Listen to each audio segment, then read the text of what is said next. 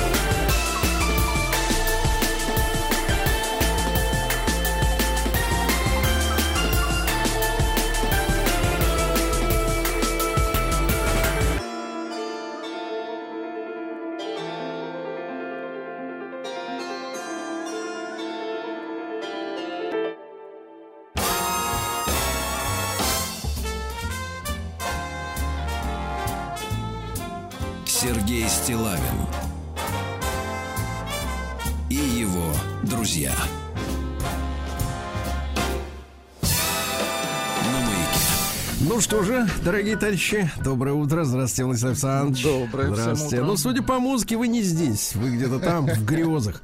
Вообще, анализируя ваше творчество вот Так. такого рода, да, Так. по подбору музыки, э, мне кажется, с филологической точки зрения, что слово «работа», на которую вы приходите, оно все-таки произошло от слова «бот». Нет. Да, слушайте, я ведь вас э, вот в пылу в- вчерашних откровений о столкновении с медицинской бездной, Так, на которую наши слушатели отреагировали э, дружным, э, дружными стонами. Да-да, Сергей Валерьевич, все плохо. Вот. Хотя официальной реакции не поступило. Не было никаких попыток со мной связаться и сказать, Сергей Валерьевич, ну давайте как-то попробуем исправить эту идиотскую ситуацию. Люди, люди отчисляют в медстрах э, достаточно коли- количество денег, а в итоге э, никакой существенной медицинской помощи они не получают. Понимаете, да? И тут как бы волей и неволей сама жизнь подвигает меня становиться все больше и больше омбудсменистым. мед-омбудсмен России. Медсмен. Давай, давайте, давайте, давайте сокращать, чтобы удобно было. А, Скажите, пожалуйста, Да. я ведь не поинтересовался, как прошел ваш отпуск. Э, Были какие-то приятные моменты, а вчерашний мой рассказ? Вот. Ну, слушайте, ну настолько приятных, конечно, не было, хотя я наблюдал, э, скажем так, Да.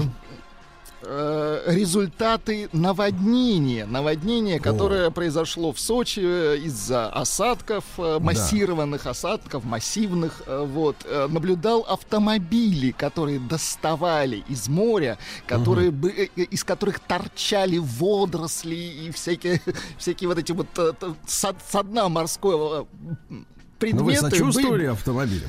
Я сочувствовал, потому что эти автомобили, как мне показалось, были просто оставлены, видимо, они не подлежат ремонту. Это, конечно, печально. Вот. И все, что это, все, что в вашем Это отпуске... все, что тронуло мое сердце. Все остальное было замечательно. Да. Понимаю. Значит, э, короткое письмо получил э, э, по, следам вчерашних выступлений. Помните, я э, э, обмолвился таким странностям, что некоторым людям нравятся голоса из приемников. Потом я, конечно, после эфира поймал себя на мысль, что я тоже э, очень люблю некоторых докладчиков, правда, совершенно в другом жанре, э, вот, в более серьезном. Э, И действительно, это как- как-то психологический комфорт наводит в голове. Ольга пришла, прислала мне вчера письмо с поддержкой. Дорогой Сергей, здравствуйте, спасибо за сегодняшний эфир, за вчерашний. Вы сказали, что люди должны радоваться своей жизни и съеденному бифштексу, а не зависеть от голоса и повествования постороннего человека. Кстати, э, на этом месте я подумал, сколько лет я не ел бифштекс? А ростбиф? Погодите, а ростбиф? Под- Погодите, а почему... А люля-кебаб? А почему вы не едите мясо? Что-то с вами происходит? Нет, нет, конкретно именно бифштекс. А, Все-таки мы бифштекс, ну говорим да, о... ну, да. понятно. Неоднократно уже это слышала от вас, пишет Ольга. Знаете, Сергей, есть такое выражение «без людей мы не люди». Мы все друг друга чему-то учим, вдохновляем, согреваем, зажигаем искру. И каждый пытается найти в других то, чего ему не достает. Как сладкой конфеты к утреннему кофе. Но ведь не всякая конфета нам еще и понравится. Ко мне в школе очень тянулась одна девочка, стремилась дружить. Видите, тогда это воспринималось как стремление Нормально, дружить. да. Это хорошо. Как, как быстро мы растеряли ощущение дружбы. Как заменили все животной похотью.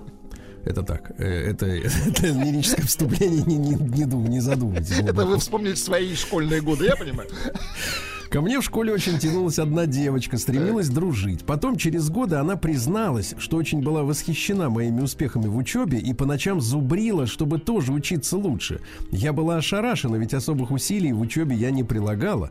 Это очень почетно, Сергей, быть маяком. Сергей. Маяк. Красиво. Тихо.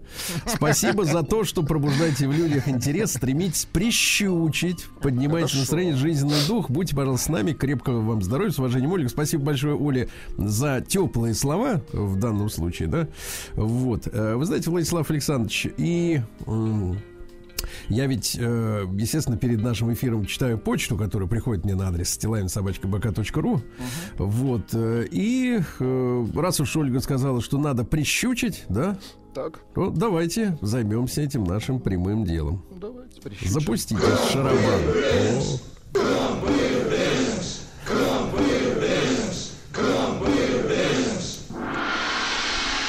Комитет по противодействию сволоте. Кстати, было бы интересно проанализировать э, биографии и э, события из жизни каждого из участников этой записи, кто прислал свой голос. А вы вот пытались представить, как выглядели их лица, когда они записывали? Это как представить лица, да, я прекрасно понимаю.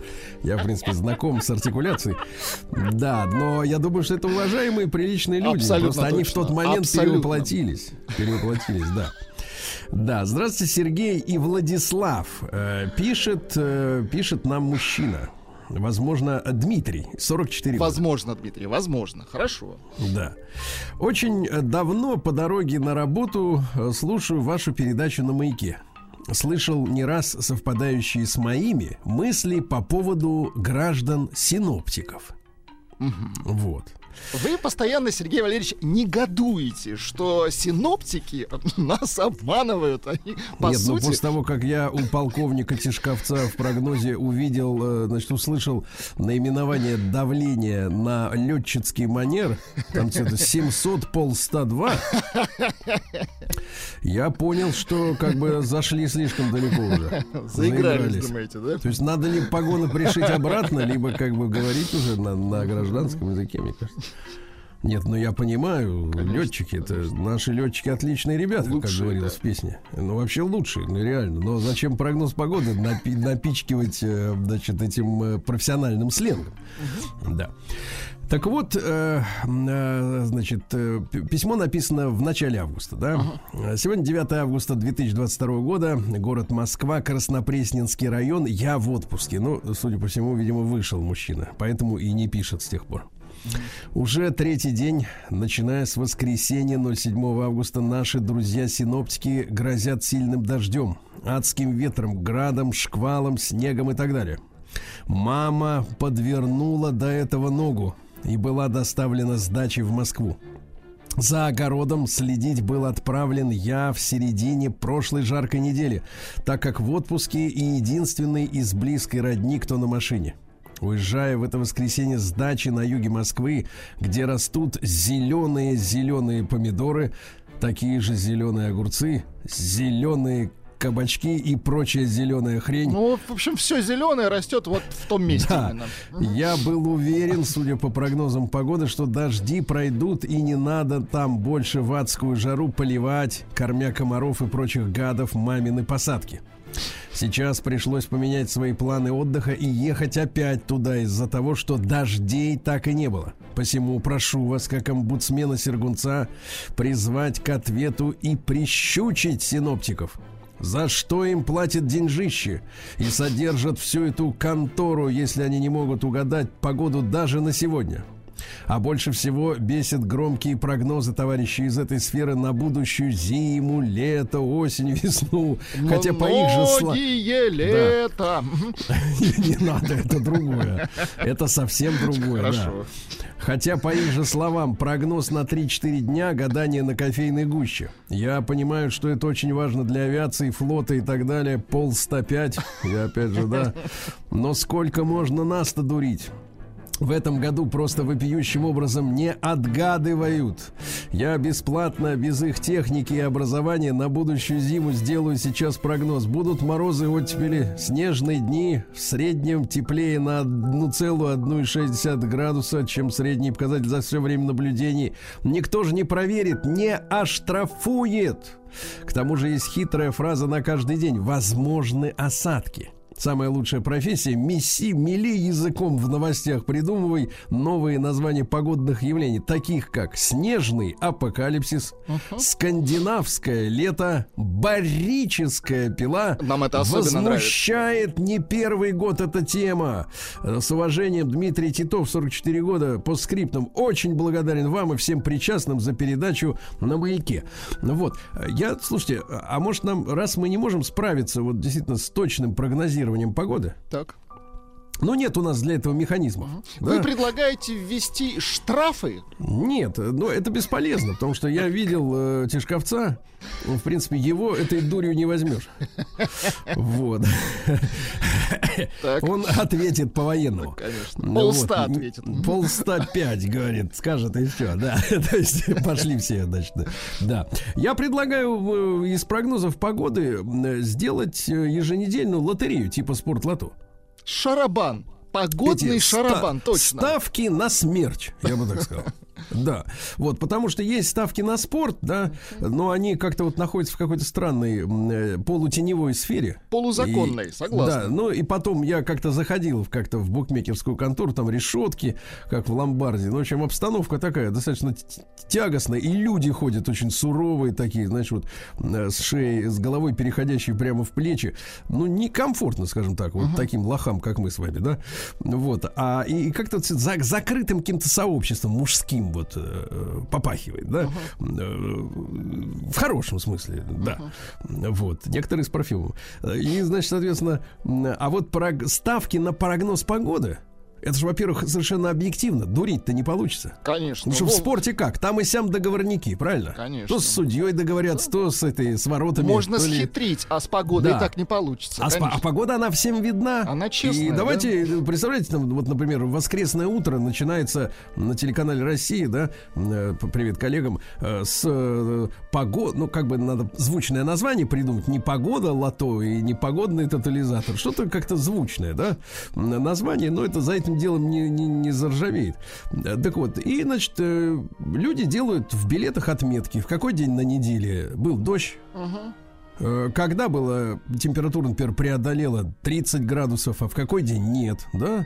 И, соответственно, покупают вот эти билеты, и все дружно садятся э, около телеэкранов, э, да, и понимают, что те, кто угадал, э, вот, может у- участвовать и Тишковец, и все остальные. вот А я, кстати, думаю, что вот как раз э, те, кто занимается прогнозом погоды, они будут утаивать э, настоящее. А, а, не надо ничего утаивать, все же на виду, все же на, на улице. На небе, Вот, да. и, и, соответственно, а представляете, с каким удовольствием люди будут про- проживать вот эти недельные циклы. Сейчас, когда, например, э, на улице вот сегодня обещают там в Москве дв- 30, да, опять там 32, м, сейчас это вызывает ужас и жесть э, в мозгах людей. А когда человек, например, поставил в лотерее на такую погоду на этот день, он же будет с радостью воспринимать коля- коллапс погодный очередной. Какую-нибудь грозу, конечно. Да, все абсолютно. вокруг, все вокруг морщатся от, с отвращения, а он такой, да, хорошо. Это же смотрит, давай». денежный дождь. Да, да, да, вот, я угадал. И, и тогда, собственно говоря, вот эти катаклизмы, они, э, которые послужат обогащению провидцев, да,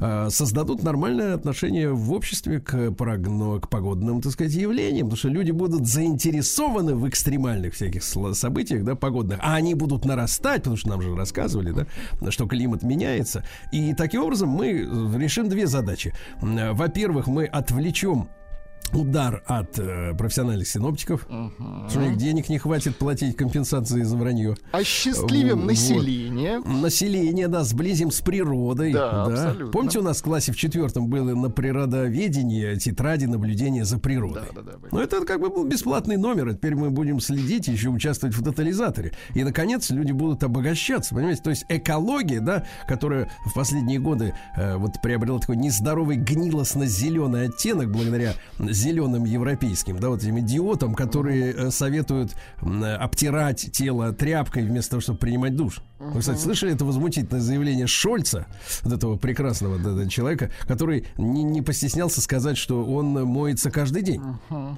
Не уточняя, кстати А- говоря, количество этих э, водных процедур. Не уточняет, да? Вот. И, и- и вся зеленая повестка, она стала синонимом, ну, какого-то надувательства, шарлатанства, вранья. Да, вранья. То есть, вот, в принципе, с- как смотрю на людей, вот как только слово экология э, звучит, люди морщатся. Ну, потому что отвратительно. Потому что все это пахнет спекуляцией и какой-то либо политической, либо экономической. Ну, все это чушь собачья. Вот. А здесь, наконец-таки, природа, да, она послужит э, делу, во-первых, развития интуиции, э, обогащения, правильно? Да? Вот. Такая вот э, зеленая, собственно говоря, коммерческая по- повестка. Правильно? нашли название для вот Давайте. этого шарабана. Предлагается из Омской области э, сообщение предлагают назвать э, «Погадай». Ну, Ого, это мы дай, будем, да. это мы реши- решим, дай подай, пол 105, да. Вот это мы решим, товарищи. Дело, так сказать, за малым. Напечатать лотерейные билеты. Да, да. Прием корреспонденции круглосуточно. Адрес стилавинсобакабк.ру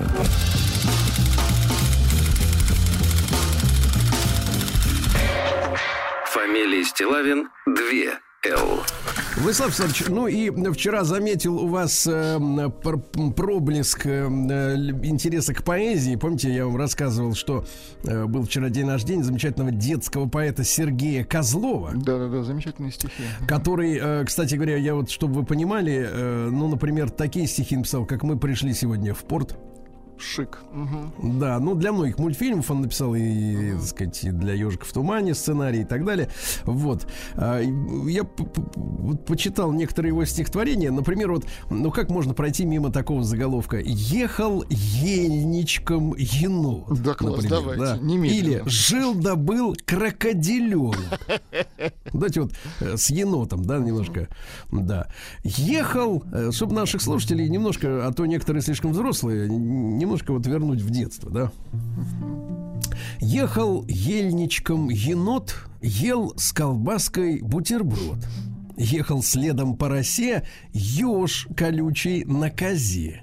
За ежовую козой топал важный козадой. Я напомню, что это птица. А уже за козадоем палою листвой шурша лис с лисою молодою шли под ручку не спеша. Ах, красна рыжа лисица, словно осень хороша. А потом мелькали елки, то гуськом бежали волки. А немного в стороне ехал кот на кабане.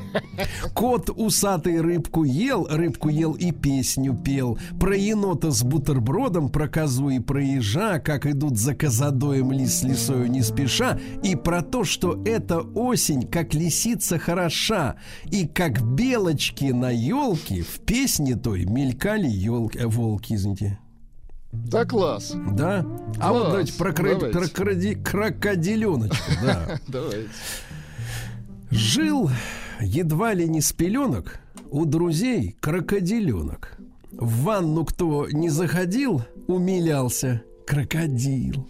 Был сперва не больше щуки, друг его мочалкой мыл. Ел и пил за обе щеки, стал страшилой и страшил.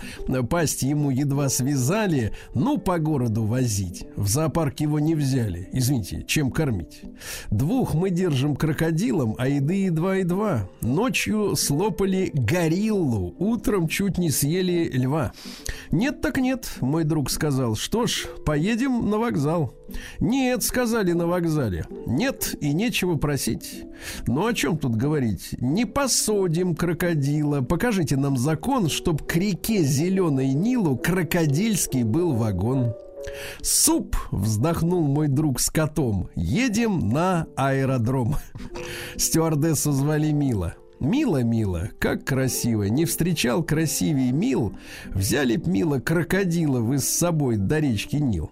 Так мой друг сказал, и Мила посадила крокодила.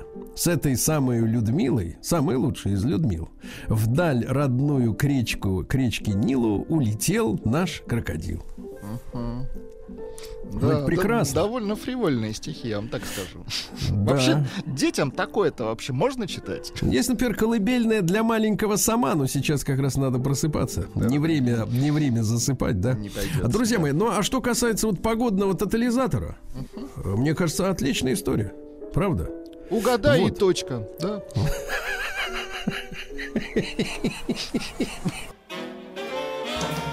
Сергей Стилавин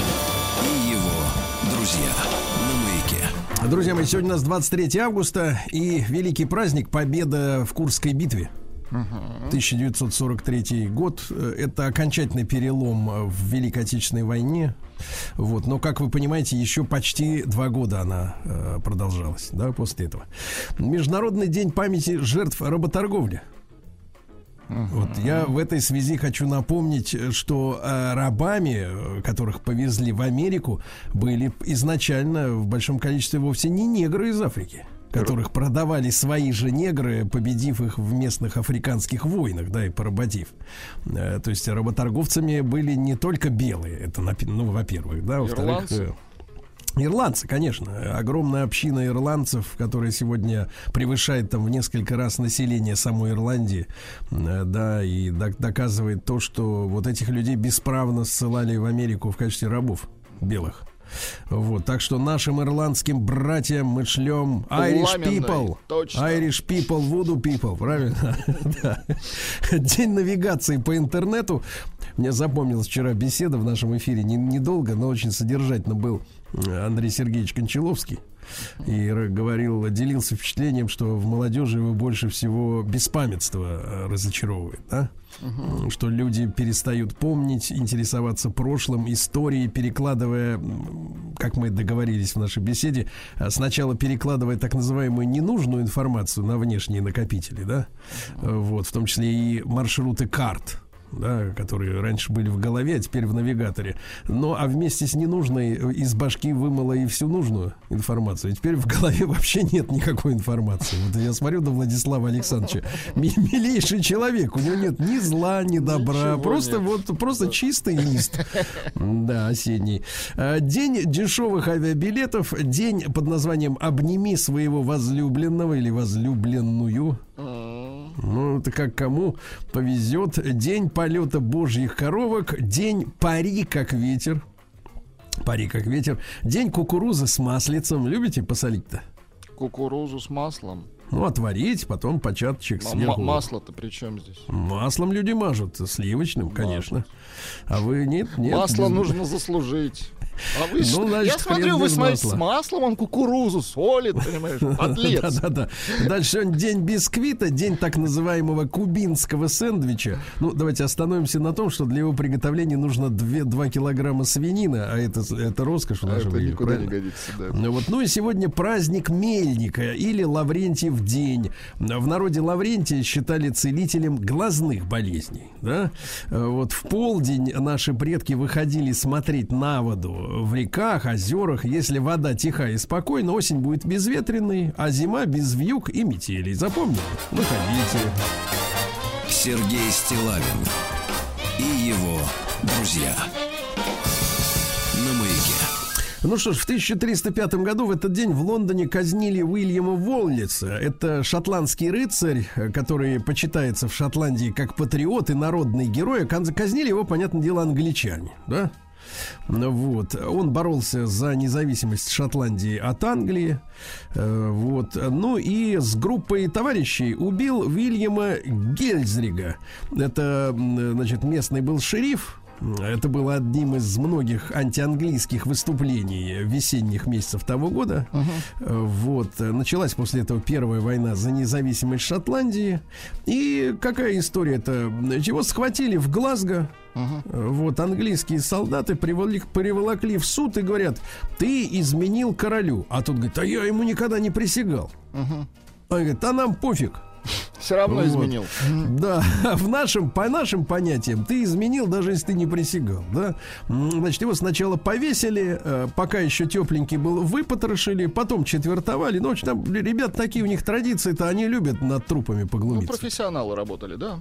Ну, вот такие традиции, так сказать, добрые. А В Английские. 1740 году Иван IV родился. Это такой страдалец э, на нашем русском престоле. Э, Номинальный российский император. Он был мальчиком маленьким с октября 1740 по декабрь 1741. То есть, в принципе, до, в возрасте до двух, там, до, до трех лет он был императором. То есть, понятное дело, не запомнил ничего. Вот вам бы сказали, что вы, Владислав Александрович, например, вот в, в- в раннем детстве э, были императором. Я бы, конечно, не запомнил. Вы бы не запомнили, но заинтересовались бы, правильно? Вот, э, он что, он был, э, соответственно, сыном Анны э, Леопольдовны и принца Брауншвейского Антона.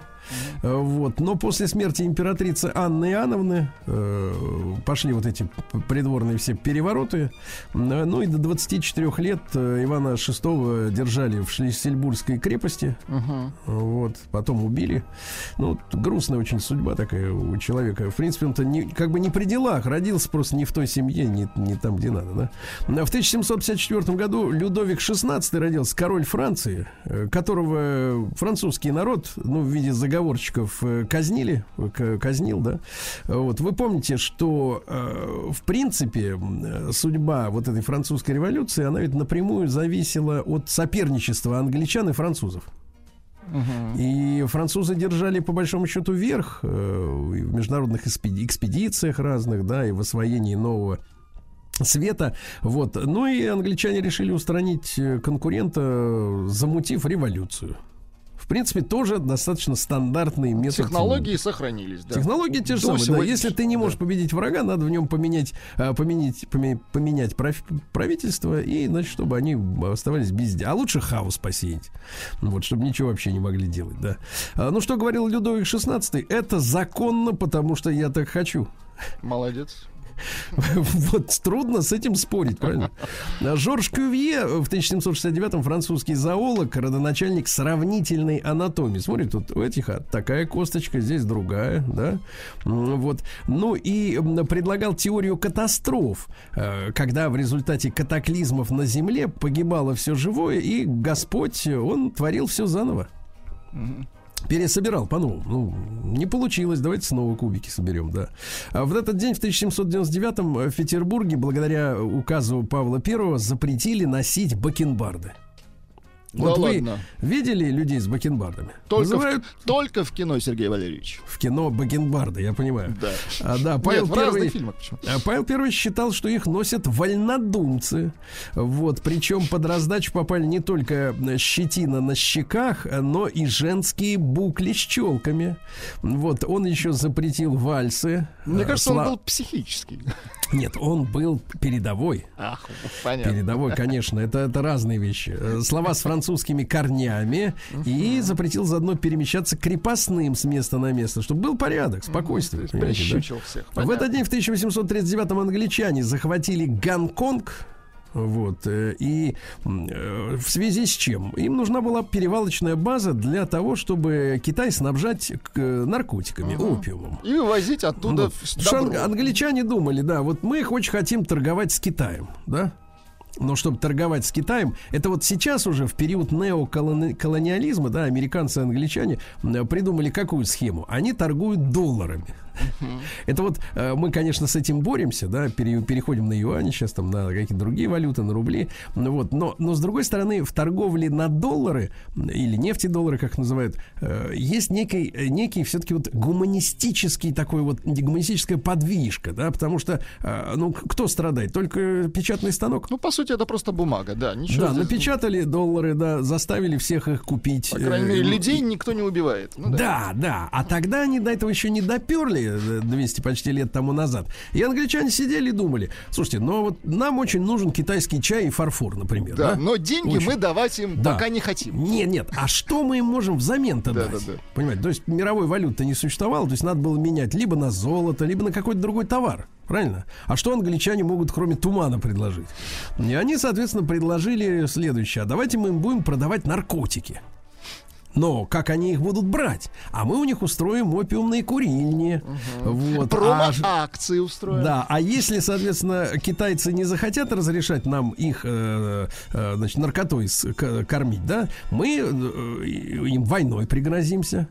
Ну вот, собственно говоря, все и закрутилось. И Гонконг, который до сих пор является таким болезненной точкой, да, там э, две системы, один Китай, но тем не менее все время там периодически их лихорадит, какие-то всякие вот эти клоунские революции зонтиков и прочие не так давно были, помните? Вот, э, вот это последствие той истории, что англичанам очень хочется торговать со всем миром, но нечем, поэтому заставляют брать то, что есть, понимаете, да? Ну вот, ну и американцы недалеко ушли. В 1880-м Александр Грин родился. Ну, вы вот, э, нравятся вам малые паруса, бегущие по волнам? Ну, вот вы романтично, романтик. романтично, а почему нет? Ну, Но вот, мне кажется, это школьная литература. То есть Всё-таки. взрослому Вот- вот вы, ну, вот вы позорно, что ли? серьезно, вы, вы сейчас будете читать алые паруса, ну, ну скажите. Ну, те, кто не читали, может, и надо, м, Нет, наконец. ну, те, кто не читали, это отдельно. Да. В 1887-м Фридрих Артурович Цандер родился, наш пионер ракетостроения в Советском Союзе. А Он э, придумал оригинальную идею, например, создание двигателя внутреннего сгорания на бензине и жидком кислороде. Понимаешь, да? Жидкий кислород. Но он понимал, что э, чтобы что-то горело, нужен кислород. Мгм. Правильно. А жидкий А если- он самый крепкий. Нет, нет, если вы летите в космос, там же нет кислорода. Как там что-то будет гореть? Надо брать с собой. кислород, да, надо брать с собой, он говорит, а в жидком виде он просто меньше места занимает, ну, физически, понимаете, да? Вот. А потом он придумал использовать в качестве топлива отработавшие части ракеты. То есть ракеты, они должны были сами по себе еще А, быть целиком топливом. сгорать, понятно. Все цель как свечка, да. Вот. Ну и планировал спуск корабля при возвращении на Землю, придумал цифровую, э, тепловую защиту космического корабля, потому что во, во время движения в атмосфере он же нагревается, правильно? Вот. Потом придумал солнечный парус. Он придумал, что Солнце, оно вот своими лучами оказывает некое давление на, на физические объекты, и что можно вот раскрыть этот парус, ну, размером там, не знаю, с галактику, и быстро-быстро полететь. Понимаете, да? Вот, и что говорил Цандер? Надо уметь закрывать скучную книгу, уходить с плохого кино и расставаться с людьми, которые тобой не дорожат. Ясно? Правильно. Хватит терпеть. Ну, это, правда, из другого автора, но тем не менее. Да-да-да. В этот день, в 1903 году, в Лондоне завершил работу второй съезд РСДРП. Вот, внутри партии появились большевики и меньшевики. Ну, печально, конечно, что в Лондоне. А так-то все, работа была в нужном направлении, да. А в 1904 году запатентовали автомобильную шинную цепь. Ну, это вот если ты в горах там, это где-то, да, По, а шипов по под рукой снегу, нет, да. по, по льду, да, все понятно. Ну вот, э, в этот день Джин Келли в 1912 году родился, 110 лет назад, и танцор, и певец, и хореограф. Есть у нас такой Джин Келли? Джим Келли, да, был. Поющий под дождем, О, естественно.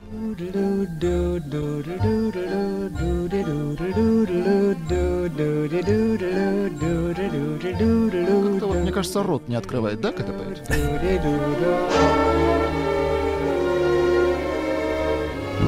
Достаточно, да. Красиво. Вот, в, тот же день родился Алексей Иванович Судаев. Это наш конструктор стрелкового оружия. Он в 42 году представил на полигонные испытания пистолет-пулемет собственной конструкции, который не уступал по боевым качествам э, пистолет-пулемету Дегтярева и Шпагина с диском. Помните вот это, с диском?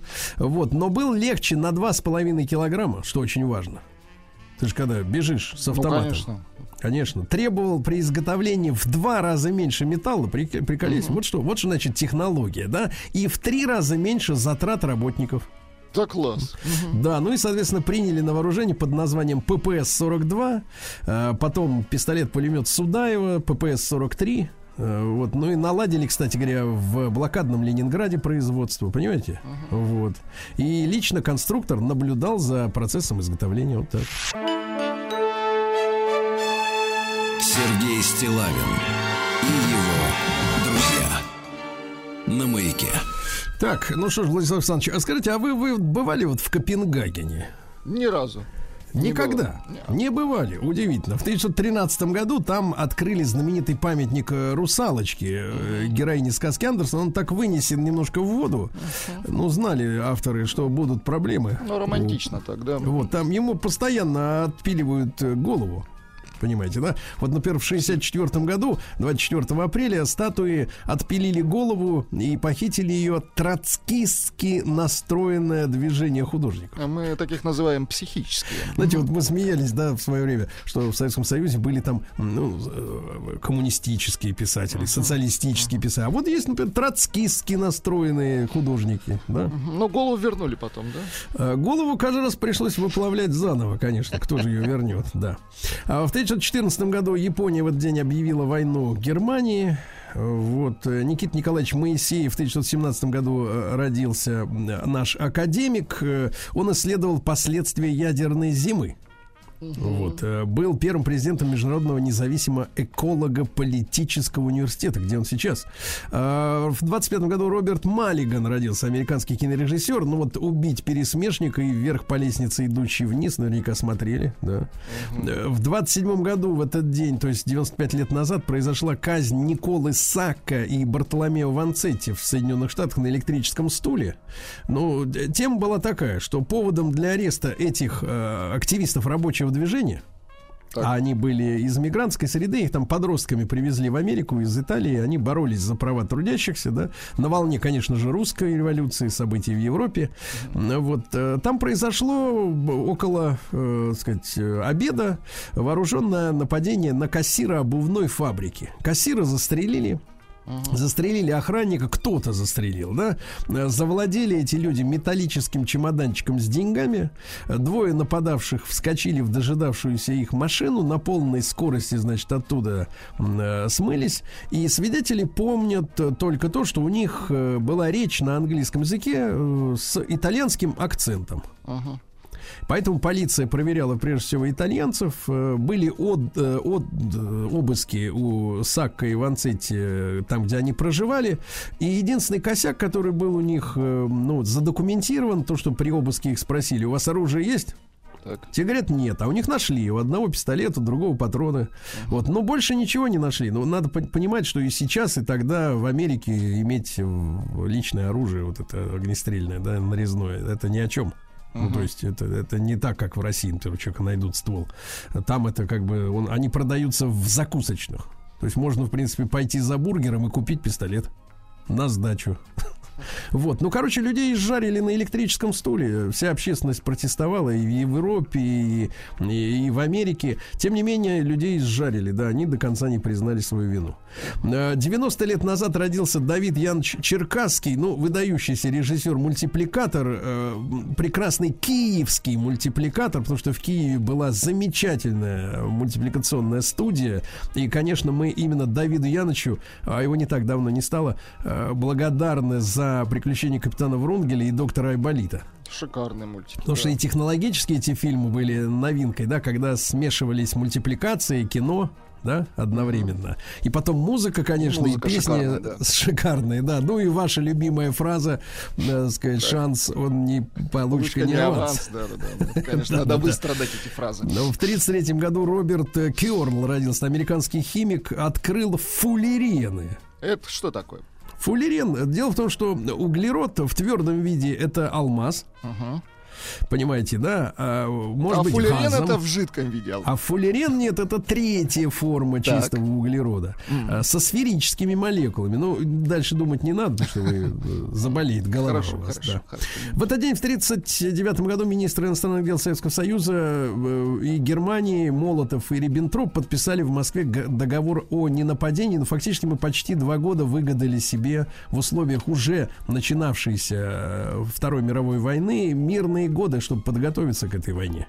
И немцы же, кстати, убаюкивали наши подозрения тем, что присылали нам э, в обмен на наш там сырье, там лес и какие-то еще вещи, да, уголь, они же присылали нам военные технологии.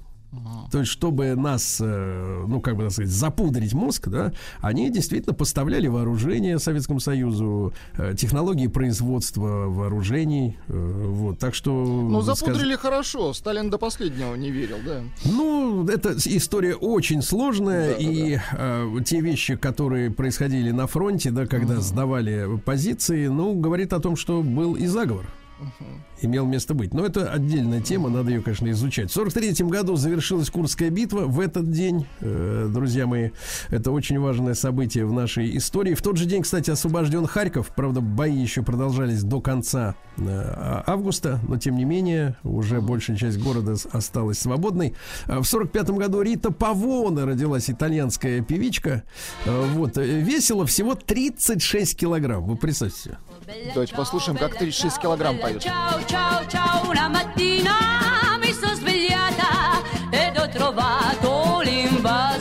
Громкая такая. Да, а голос-то совершенно взрослый. В 1951 году родился Ахмад Кадыров. Э, руководитель Чеченской Республики. Помним его, естественно, да. В этот день, э, в 59 году, правительство Соединенных Штатов э, впервые в своей истории объявило о том, что в 400 школах этой страны будут изучать русский язык. Да ладно. Да, да, да, да, да.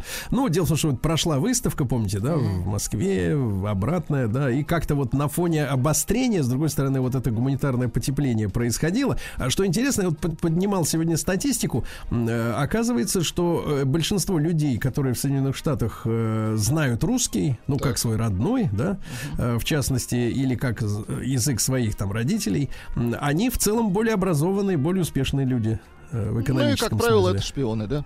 Ну, конечно, все, все наши люди отправляют шифровку через Wi-Fi. Конечно. В 64 году родилась ваша любимая певица э, Алена Апина.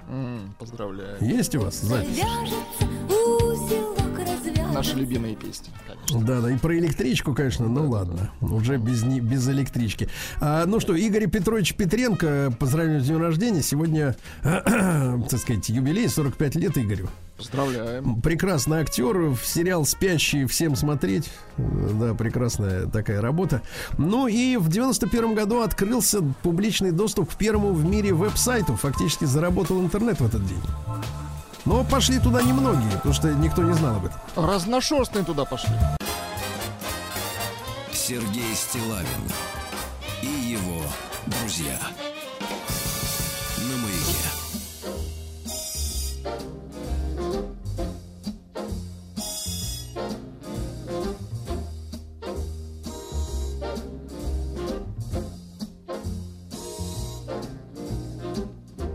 Someday, when I'm awfully low, when the world is cold, I will feel a glow just thinking of you and the way you look tonight.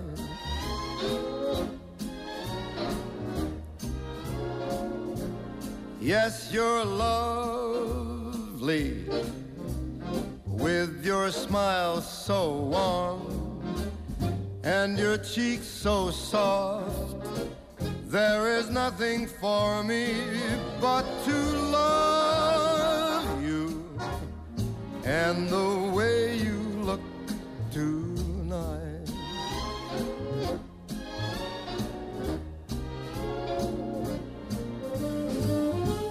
With each word, your tenderness grows,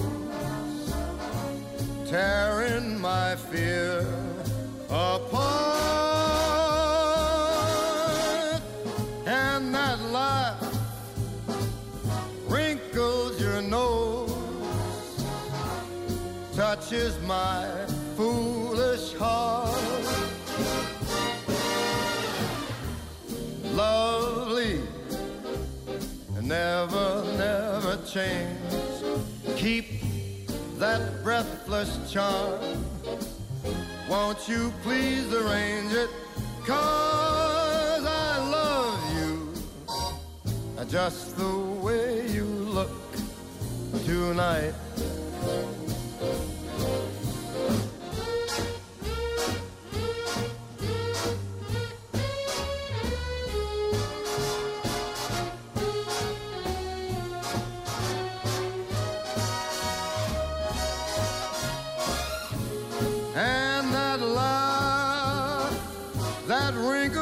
Nose, it touches my foolish heart. Lovely, don't you ever change. Keep that breathless charm. Won't you please arrange it? Cause I love you just the way you look tonight. Hmm. Hmm. Just the way you look.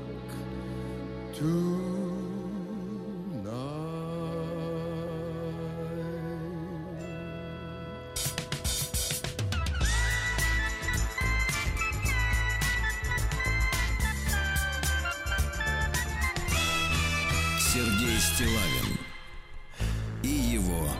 друзья. Друзья мои, да, ну что же, э, последняя, можно сказать, последний приступ жарищи э, летний надвигается э, на центральный регион.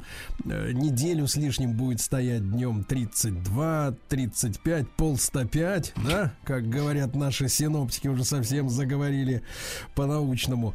Вот. А как там в городе Кохме Ивановской области? 21 градус. И точка, Сергей Валерьевич.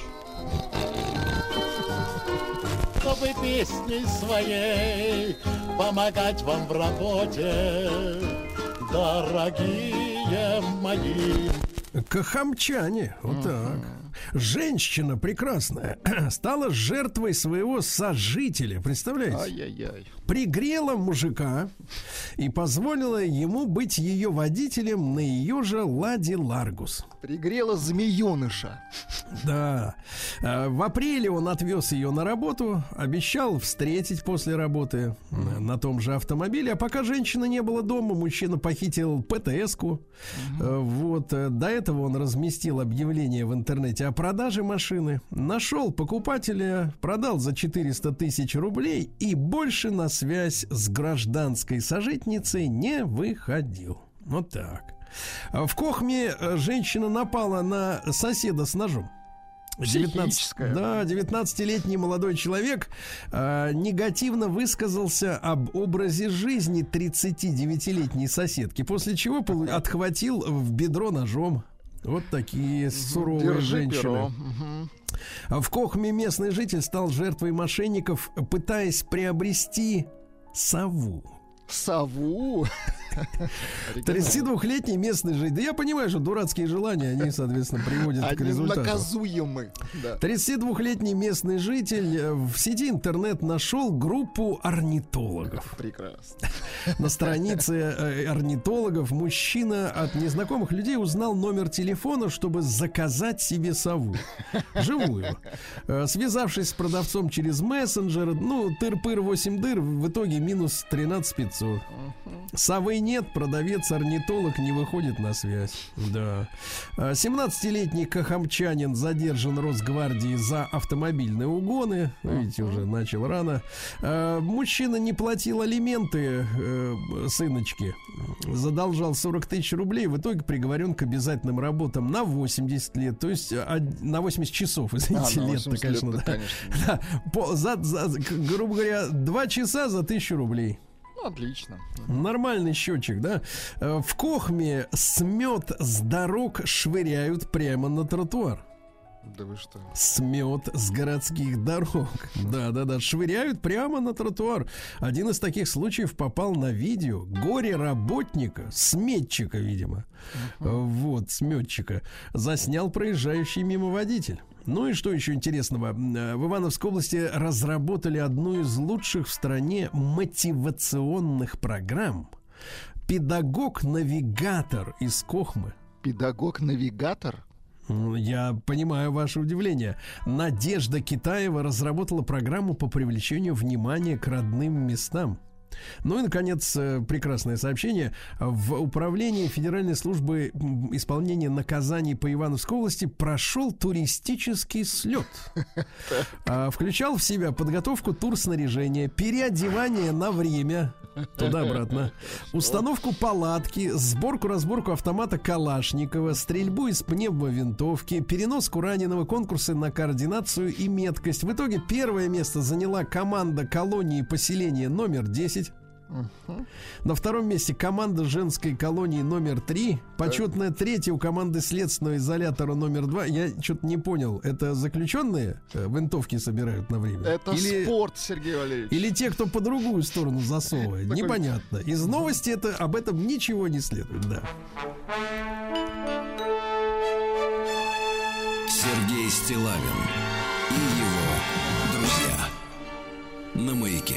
Так, ну что, сообщают, что сп- спрос на персонал в сфере доставки вырос на 42%. Хорошо. То есть продолжают хомячить дома люди. Не хотят идти никуда ножками. Да. Дальше. Сообщение звучит тщедушно, друзья мои. Вот мы несколько раз с вами поднимали вопрос о том, что у нас в стране совершенно свободно издается литература о садомитах. а, Которые а, в, главе- в качестве главных героев, например, имеют пионеров-садомитов. Помните, да? А, Такую литературку. И вот смотрите, какой, жа- какой жалкий заголовок. Вот э, с моей точки зрения, государственные органы должны вызывать эм, одним своим, одной своей речью, да, э, ну как бы оторопь и желание соблюдать закон. Посмотрите, какой заголовок идиотский. А, Роскомнадзор обратился в Российский книжный союз с предложением исключить распространение книг, содержащих пропаганду нетрадиционных сексуальных отношений. Ну, вот в этом сообщении что? Слабость, э, беспомощность, да? Ну как, неужели, неужели, неужели, Неужели Роскомнадзор так просто изъять и да, точка? да, нет, не- неужели Роскомнадзор об- должен обращаться с предложениями? Вы понимаете, вот, вот эта и- и- и беспомощность, которая вызывает оторопь, дорогие друзья, мы имеем дело с самой разнузданной, отвратительной, наглой пропагандой, значит, садомии. Абсолютно. А они говорят, а мы обращаемся с предложением. И что, вы хотите победить в этой борьбе кого-то, вот, оперируя хотя бы такими словами? Я не да-да-да. понимаю, это бессилие абсолютно. Может быть, надо пригласить такого специалиста, как я, для того, чтобы, так сказать, э, руководить В борьбой. бронежилете, конечно. Но бронежилет не нужен. Здесь с другого места, с тыла надо прикрываться. Да, юрист рассказала тоже, вот опять о бессилии, друзья мои, о том, какое поколение мы воспитываем сейчас. Да, чем мы отличаемся от тех, кто идет вот сейчас за нами. Э, Юрист рассказала, могут ли детей заставить убираться в школе, привлекать несовершеннолетних школьников к труду без согласия родителей запрещено. Елки зеленые, слушайте, а может быть и э, офицеры в армии э, с разрешения родителей будут спрашивать разрешение, чтобы, например, мальчик бывший, а теперь 18-летний, коечку застелил или надраил полы? Мы до чего докатываемся-то? Что значит э, привлекать Будут к труду? работать, я сказал. Не, не, ну как-то привлекать к труду с Ну, конечно. разрешения родителей. Да, ну вот и растут тунеядцы и бездельники. А, Памятник Преображенскому и Шарикову снесли в Петербурге. Грустная история. Такой на скамеечке сидел Преображенский в халате, рядом с ним собачка. Очень м, прилично все а было. снесли? А вот говорят, нужно, нужно было оплатить э, культурно... Нет, культурно-историческую экспертизу, оказывается, надо было оплатить. Она стоит полтора миллиона рублей, и должен ее проводить человек, который, в общем-то, эту скульптуру на свои деньги построил. Представляете? И в итоге снесли. И я считаю, что это Жаль. чиновничье, так сказать, без, э, бездушие и абсолютно, так сказать, э, э, режут по-живому народную культурную инициативу, правильно? Да. А психолог объяснила, опять вот на тему подрастающего поколения, как родителям вести себя с подростком. Надо избегать критики и советов. А что еще может родитель дать э, подростку, если он не будет критиковать его ошибки и давать советы, как надо делать? В чем тогда заключается воспитание? Просто э, поставить перед ним три раза в день э, тарелку с, со жратвой и все. Вот в этом заключается, собственно говоря, воспитание. Смотрите, не проверяйте уроки, не выбирайте вместо него секции, не покупайте одежду без него. Слушайте, в наше время, извините, был вопрос такой, где взять деньги на одежду, а не кто ее выбирает, правильно? Я считаю, что это скотство все это все вместе. На Эвересте обнаружили следы собак, кур и сотен других животных. Неплохо. неплохо. Представляешь, они туда добрались, без, добрались Своим безо ходом. всякого, безо всякого альпинистского снаряжения, особенно куры. Да. Дальше. Больше половины россиян потратили на свой летний отдых меньше 50 тысяч рублей. Вот. Более трети россиян, 39%, заявили, что хотят осенью сменить работу. Вот. Э, Дальше, что интересного. Врач рассказала, что самый полезный это темный виноград, а зеленый не очень. Жаль. Чем, чем чернее виноград, извините за неполиткорректное слово черный, вот тем лучше. Российские химики заявили, что некоторые углеводороды стабильны по магическим причинам. Иными словами, они объяснить не могут. Да, объяснить да, не да. могут. Дальше. Средняя стоимость поездки в каршеринге оказалась выше, чем в такси. Ну а куда это годится? А нафига тогда пользоваться каршерингом, если, вот смотри, ты э, должен Но сидеть за рулем. Ну, Вы же любите за Да рулем так погодите, погодите. Я. Ну, люблю, но не настолько, чтобы это было Чтобы за это дороже. платить. да. Не, ну смотрите, получается, ты а, несешь ответственность за соблюдение правил, за безопасность, не можешь расслабиться, отдохнуть, а в итоге платишь еще больше, чем в такси, где ты вообще ничего ни за что не отвечаешь. Ну, Ну, это удивительно, конечно, да. дурость. Это такая экономика каршеринга не прослужит долго, люди прочухают. Назван самый опасный вид общественного транспорта. Это маршрутки. Осторожно, Владик. Осторожно. Я не Да, пользуюсь. Кардиолог Серебрянской предупредил россиян об опасности пивного сердца. Пивное сердце. Дело в том, что есть пивной живот, Есть а- шелковое сердце, а это да, пивное. под ним пивное, да. А, Психолог э, назвала способ перестать попадать в токсичное ощущение. Дело в том, что список недопустимых поступков партнера поможет выбрать того самого. Понимаете, надо Прекрасно. составить список, да. Ну и пару сообщений. Во-первых, москвич увеличил себе кухню за счет э, сноса вытяжного вентиляционного короба и разозлил соседа, который на него подал в суд. Ну, в принципе, поведение людей, которые нарушают э, коммуникации внутри дома, мне понять очень сложно. Ведь все равно ж придут, прищучат, да еще и накажут. А спрогнозировано будущее климата в России, несмотря ни на что, температура будет расти, товарищи. Хорошо. А психолог, э, детский, э, детский психолог перечислил родителям признаки детского алкоголизма.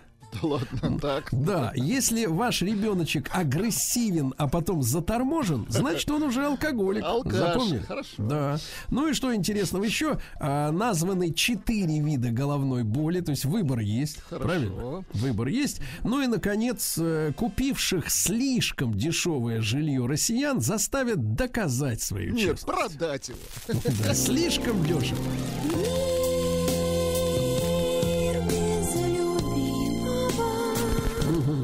Ну что же, американка попала в больницу в Хьюстоне, в штате Техас, эм, э, после того, как на дверце своей машины нашла салфетку, потрогала ее и отравилась сильнодействующим ядом. Вы представляете? Ужас какой.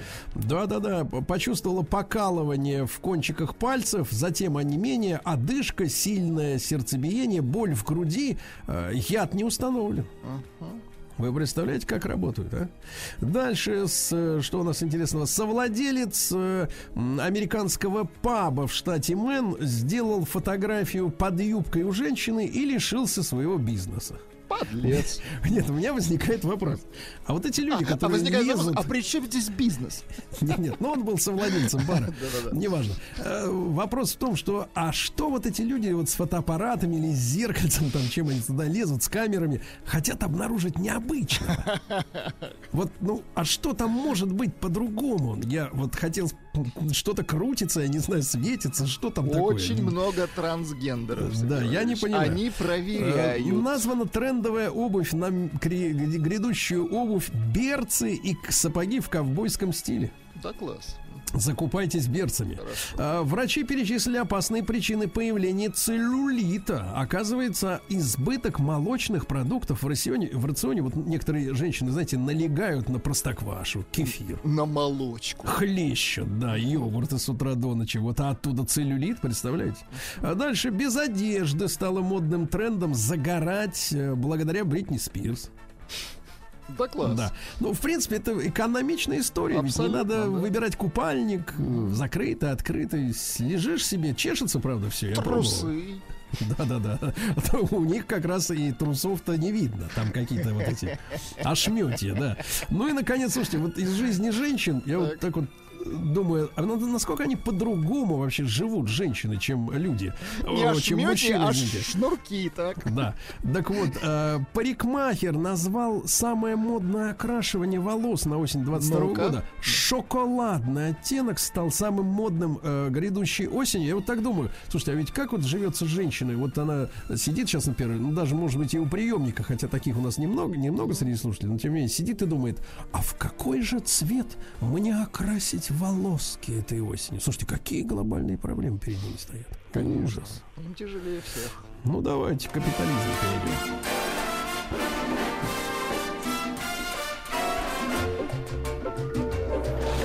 Новости капитализма. В австралийском Мельбурне в частной школе одаренные ученицы разрешили идентифицировать себя как кота. Да, класс. Если, если ее поведение не будет мешать другим школьникам. Сейчас ее самоопределение проявляется только в молчании во время занятий и на переменах, потому что кот не разговаривает. Конечно. Ну, она А в этой- мяукает просто. Да, в этой школе также учится мальчик, который раньше считал себя собакой. Однако после работы с психологом он стал все-таки идентифицировать себя как человек. Слушайте, вот все-таки не хватает психиатрической помощи. да, Точно, людям? точно. Остро не хватает, да. На границе США, ну, это из той же серии, поймали трех мексиканцев, которые притворялись кустами. Они Молодцы. явно, явно слышали что-то про Они ученицу кота. шелестели. Да, британцев атакуют пьяные осы, которые жалят без причины. Да.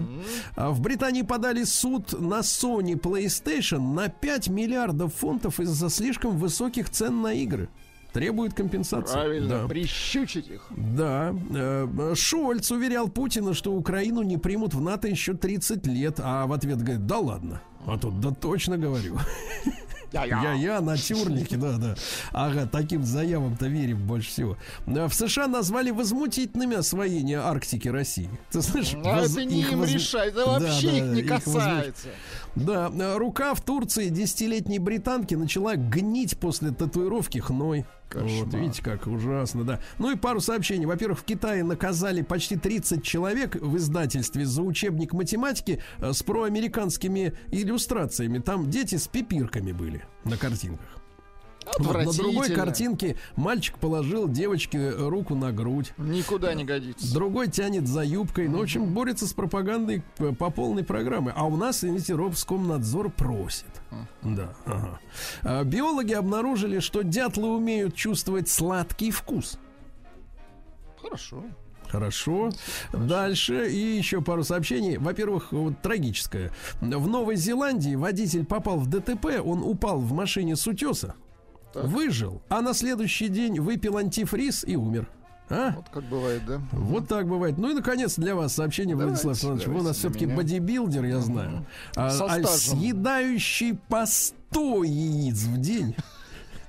Ну, достаточно, мне кажется. Это неплохо. 100! Надо посчитать время, Кто которое больше? требуется. Не, мы тут одного видели с тарелкой. Нет, это скорлупы-то сколько целых дышит. Россия криминальная. Ну что же, пьяный житель Кирова сообщил о готовящемся лжетеракте в полицию. 65-летний мужчина пил дома у себя и смотрел телевизор. О вреде с- просмотра телевизора в пьяном виде. А, Смотрел передачу, и из нее он понял, что ему стало известно о готовящемся теракте. Он позвонил в полицию, приехали люди, сейчас идет разбирательство. Да. А, Блогер, э, блогер Сидоропула Так. Получил от двух подписчиков 18, 800 тысяч рублей за курс по заработку и пропал. И 25-летний Кирюша и с- 27-летний Никита хотели купить курс по 390 тысяч рублей на рыло. О том, как вот э, стать богатым, популярным, как иметь офис в Москва-Сити, Ну, иметь дорогой автомобиль. конечно. Да, но э, вы представьте себе вот такая формулировка. Э, жить круто, как Сидоропула. Вот вы бы заплатили за такую замануху Я хотя нет, бы но 100 они- рублей. Но они что-то знали, мне кажется. А им что-то обещали, я так понимаю. Догадывались о чем. Да. В Москве 17-летняя девица мечтала стать моделью, но не хотела худеть, а решила принять таблетки для похудения и отравилась. Ну, спасли вроде. А в Тюмени э, местный житель принял э, аниме-фестиваль. Это когда вот э, косплееры Да-да-да. переодеваются. За гей-парад и напал на них. А мне кажется, косплеерам надо как-то... Аккуратней, да. Аккуратнее в наше непростое время. Люди нервничают. Люди нервничают, да. А житница Асбеста рассказала, что сын местного депутата, назвавший его грязью, не пытался извиниться. А вот так и говорит на видео. Вы, говорит, грязь. Я с грязью не Не разговариваю. разговариваю, да. Не разговариваю. Ну и, наконец, давайте, что интересного. А, В российской больнице на пациентов с потолка начали падать тараканы. Скажите, Кошмар. пожалуйста, а вы что, думали, что с потолка деньги на вас будут падать?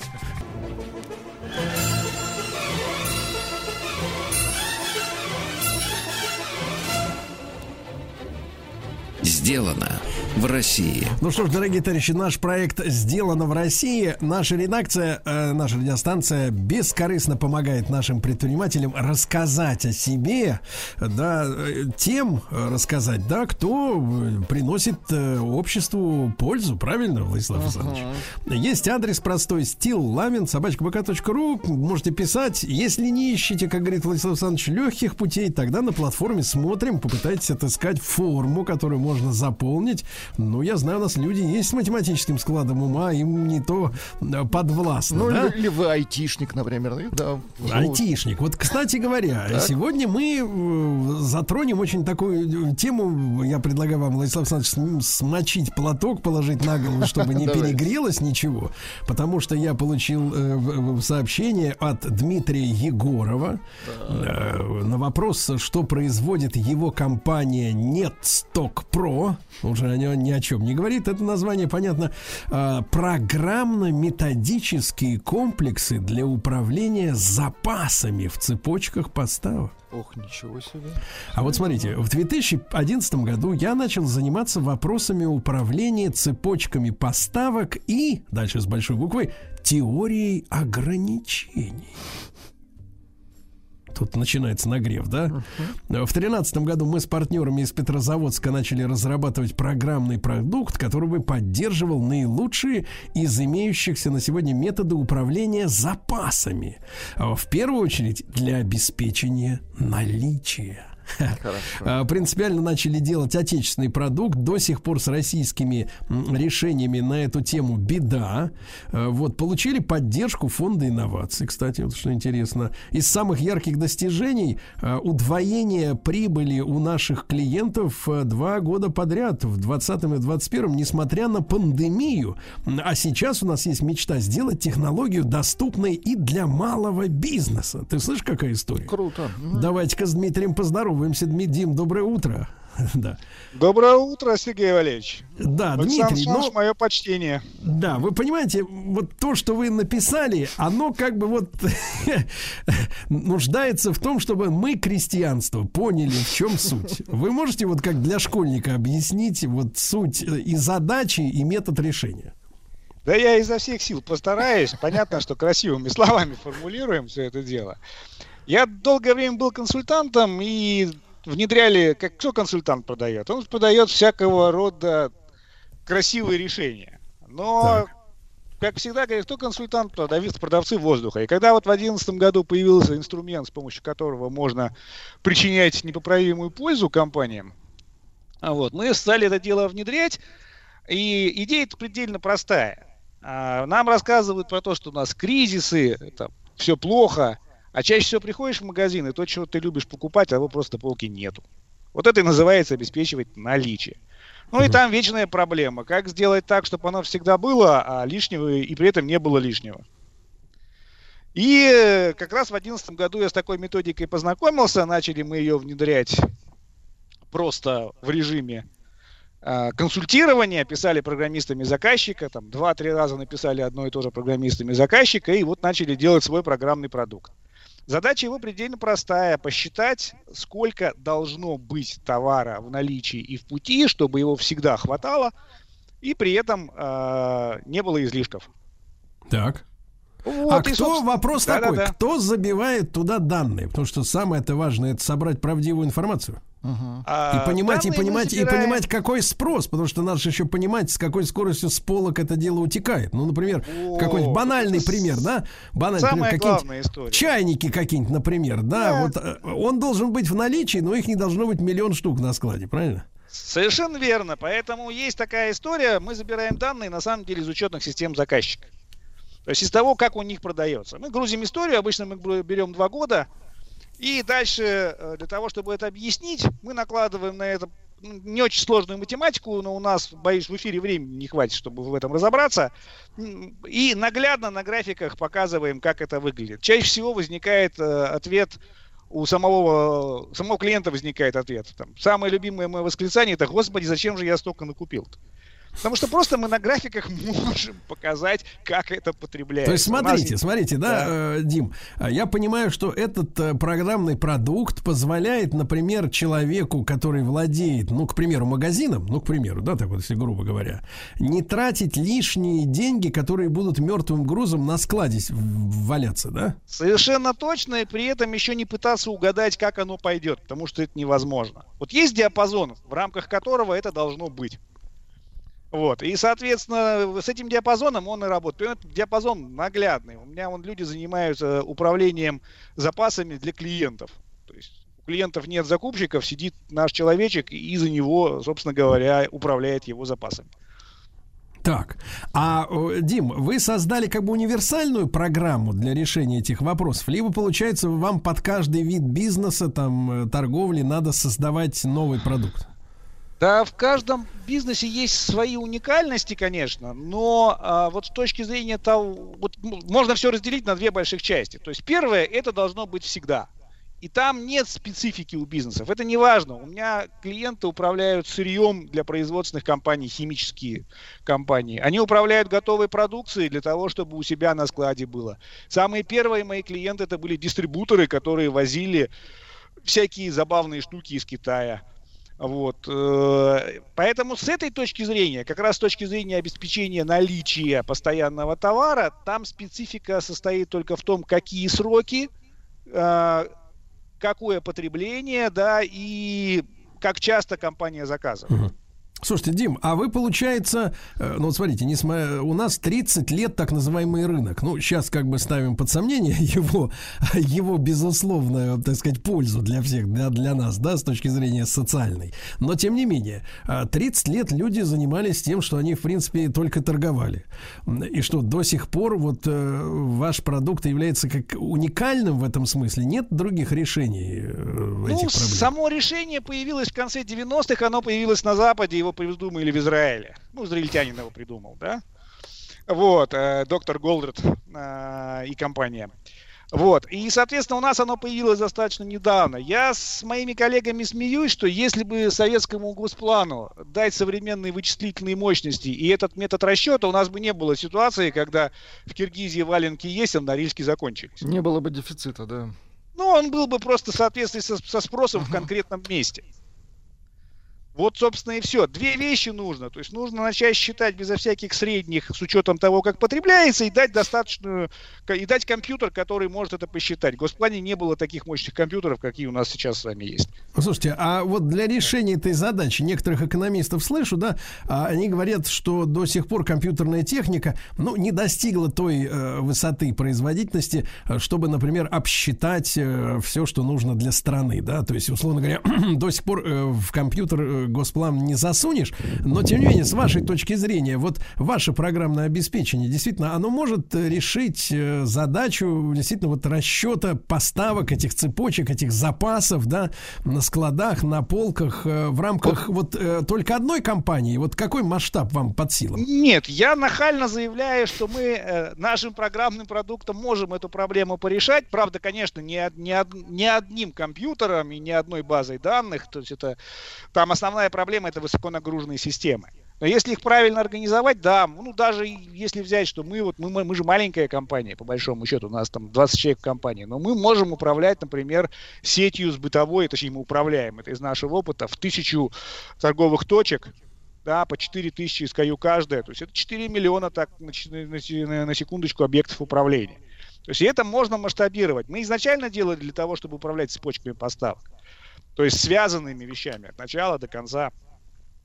Вот. То есть- А то есть, в другое дело, принципе- в принципе, проблема это недоверие. Да, А, да, Дим, а, да, да, пару слов про, про недоверие сейчас, но маленькая реплика. Получается, вот благодаря таким специалистам, как вы, мы, в принципе, по большому счету подошли к э, возрождению, возможности возрождения социалистической экономики, да, в которой как бы вот это учет и контроль, как говорил Владимир Ильич Ленин, да, это вот очень важная история.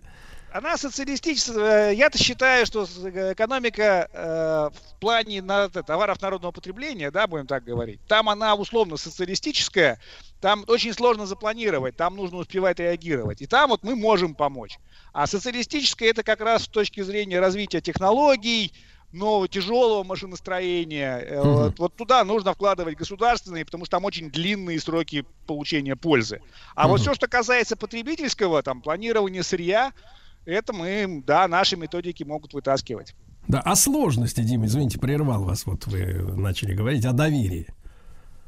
Основная сложность вот как раз в коммерческих бизнесах, и которую мы сейчас наблюдаем, это отсутствие доверия между участниками. Потому что а, у нас сейчас ситуация какая? Производители просят э, магазины, дайте нам информацию, как продается наш товар. Магазин говорит, мы вам не дадим, мы вам продадим. При этом сами магазины ждут, что производитель даст им прогноз, как будет продаваться их товар.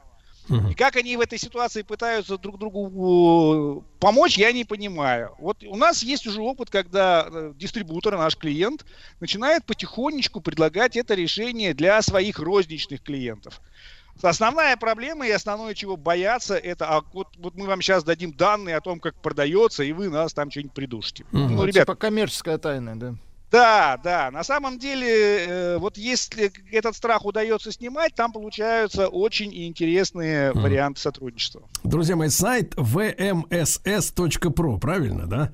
Э, Правильно. называ- называется у Дмитрия Егорова. Это компания Нет Сток Про. И вы обмолвились в письме, что и малому бизнесу, вот есть у вас мечта помочь. Насколько это действительно реализуемо в ближайшем будущем? Ну вот что мы, э, мы реально это делаем, то есть мы получили первый грант Фонда содействия инновации в прошлом году но на базовый функционал, который мы развиваем уже много лет. А в этом году мы вошли в старт 2, это второй кусок, когда как раз мы делаем простое решение для маленьких торговых компаний, которые могли бы этими технологиями пользоваться, потому что там автозаказ, который использует крупный ритейл, для малого бизнеса, конечно, самостоятельно не поднять.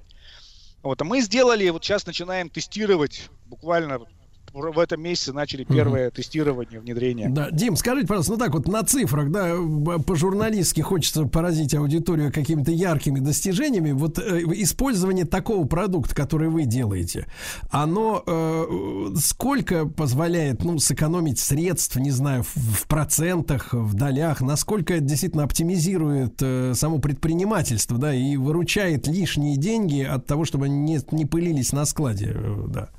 Но мы говорим как? В среднем, чаще всего, мы говорим о том, что если вы обеспечиваете наличие, то у вас, ну, примерно 20% происходит рост продаж, при этом происходит сокращение запасов процентов на 30, что в результате дает, ну, как минимум, двукратный рост оборачиваемости. Из самых ярких наших примеров это компания, правда, крупный достаточно дистрибутор, которая сумела в течение 6 месяцев погасить кредит в 640 миллионов, а дальше в 2020 году удвоила прибыль относительно 19 они в 19 стартовали, а в 21 удво- Слушайте, удвоили прибыль относительно Слушайте, ну 20 удивительно, удивительно. Друзья мои, Дмитрий Егоров, компа- сайт компании, запомните, vmss.pro.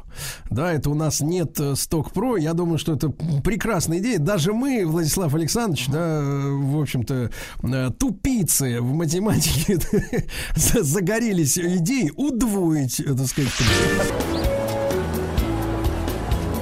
Маяк районного масштаба. Ну что ж, друзья мои, любимая рубрика нашего дорогого москвича Владислава Александровича. Вот, возвращается она в эфир «Маяк районного масштаба». Это значит, мы узнаем что-то интересное из жизни столицы. И сегодня мы познакомимся с городским общественным проектом «Семейным фестивалем Лица», который стартовал в начале этого лета. Я напомню, что наша рубрика выходит при информационной поддержке программы мэра Москвы «Мой район». И я представляю нашего э, гостя. С нами сегодня менеджер проекта «Семейные фестивали Лица», представитель агентства общественных проектов э, Денис Остроушка. Денис, доброе утро. Доброе утро, Сергей. Да, Денис, ну вы нам напомните, пожалуйста, что такое семейный фестиваль Лица и вот э, откуда взялось такое название?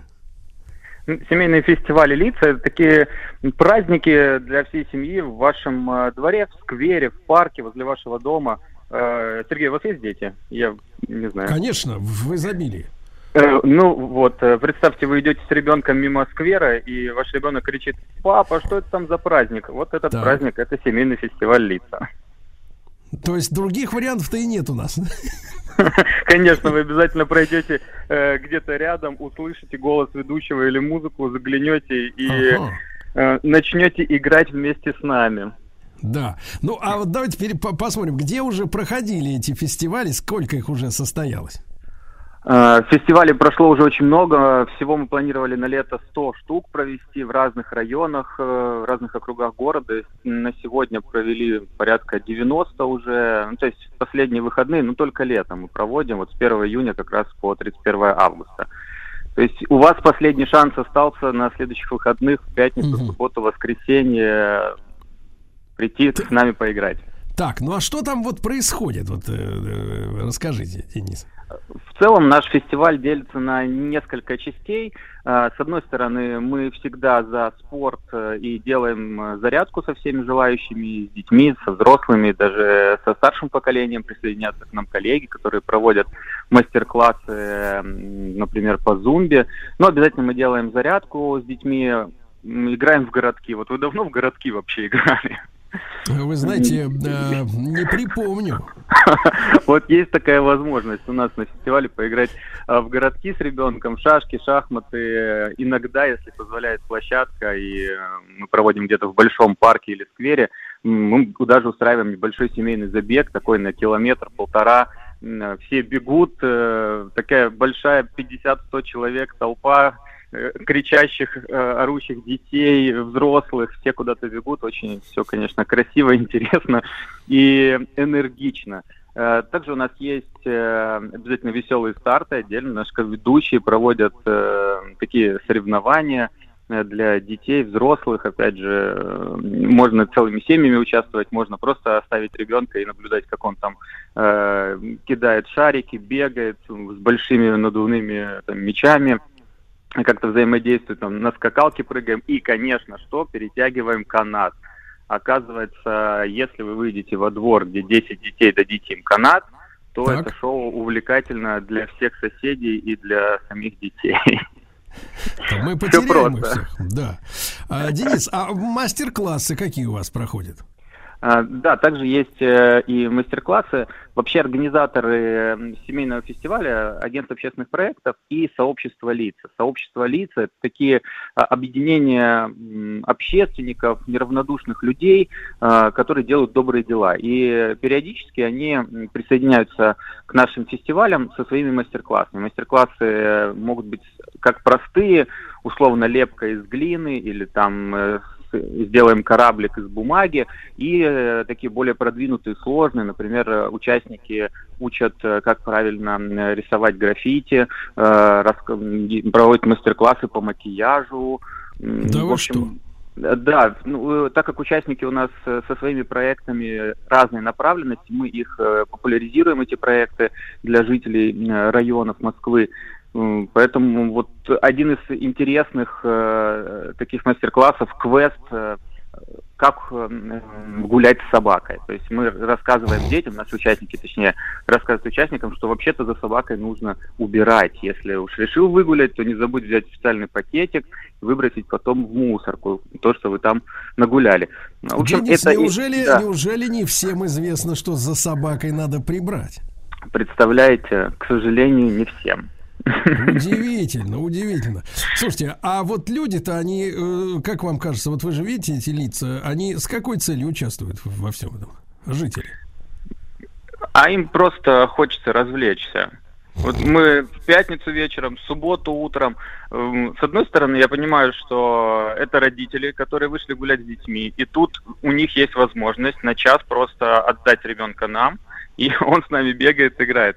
Но с другой стороны, мы э, одной из задач э, фестиваля поставили объединение семей и э, хотим научить э, родителей играть с детьми. Оказывается, это проблема. Даже вот одна из участниц сообщества лица рассказывает, что в, современной, м, в современном мире вот есть такая проблема, что родители не всегда умеют играть с детьми. Мы специальные даже столы такие подготовили, семейную игротеку, на которых э, родитель может поиграть с ребенком, взяв э, к примеру, у нас есть стол мамина школа, и э, там мама может с ребенком что-то приготовить. Условно, да, там игрушечные Слушайте, а овощи. удивительное, но, удивительное да. время мы живем. Собачники не знают не все, что надо прибирать за собакой, а родители не все умеют с детьми играть или вообще не знают, что с ними делать. Удивительно, да. Ну и что-нибудь такое, э, Де- Денис, что-нибудь этакое, нестандартный какой-то случай на памяти есть у вас? Э, Нестандартный случай. Нестандартный. А, Да, мы, как я сказал, проводим периодически забеги. Мгм. Чтобы люди правильно пробежали по забегу, дистанцию выставляем оранжевыми конусами, такими дорожными. Ну, представляете. Так. А, И оказывается, если вот вы идете, вы, вы тут сказали, что не все там с собаками умеют, не все с детьми. Да. Если вы идете по дорожке и слева от вас ответвление, и там стоит два конуса, это логично предположить, что туда бежать не надо. Или Так. идти туда не надо, это перекрыто. И вот однажды на фестивале вызвался у нас какой-то молодой человек, чей-то папа участника, говорит, я поведу за собой, буду бежать первым, чтобы не- не- дети не заблудились. И они все И ушли в лес, я понимаю. Да, да, и он всех увел за собой Ну, в общем, много, странностей, да. Но это надо исправлять совместно, естественно. Друзья мои, с нами был менеджер проекта «Семейные фестивали Лица», представитель агентства общественных проектов Денис Остроушко. Ну что же, участвуйте, товарищи.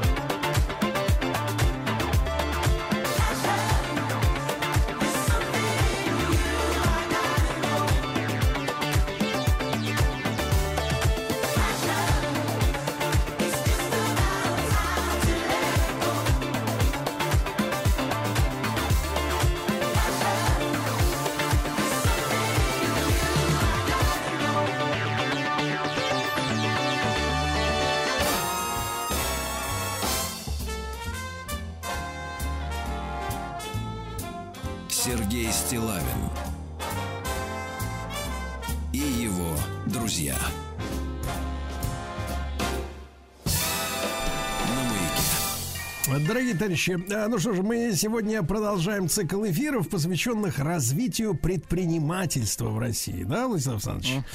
Напомню, что в прошлом месяце, о, когда это было, мы обсуждали, что такое национальный проект «Малое и среднее предпринимательство», каковы его задачи, цели, вот, э, а, и как меры национального проекта способствуют развитию предпринимательства в России. А сегодня поговорим про молодежное предпринимательство, да.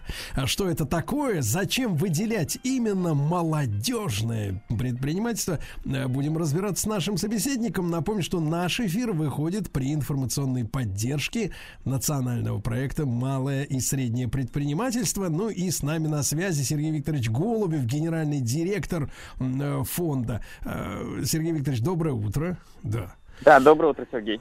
Да, Сергей, ну вот волнует вопрос, кого же можно отнести к молодежи в области предпринимательства? Есть ли какие-то возрастные рамки? Ну или, например, вот мы с Владиславом Александровичем такие молодые духом, или просто такие новички в предпринимательстве можем быть отнесены к молодежи? Можете, конечно, безусловно. Помните, не расстанусь с комсомолом, буду вечно молодым. Но есть еще меры государственной поддержки, которые прописаны в национальном проекте. Поэтому у нас э, молодежь это э, от э, 14 до 35 лет.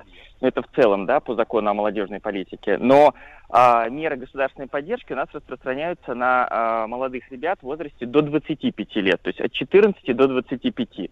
Видимо, после 25 вы уже состоявшийся такой матерый человек, который может самостоятельно, не пользуясь мерами господдержки, двигаться и зарабатывать деньги. Вот. До, Но- до 25 лет, да?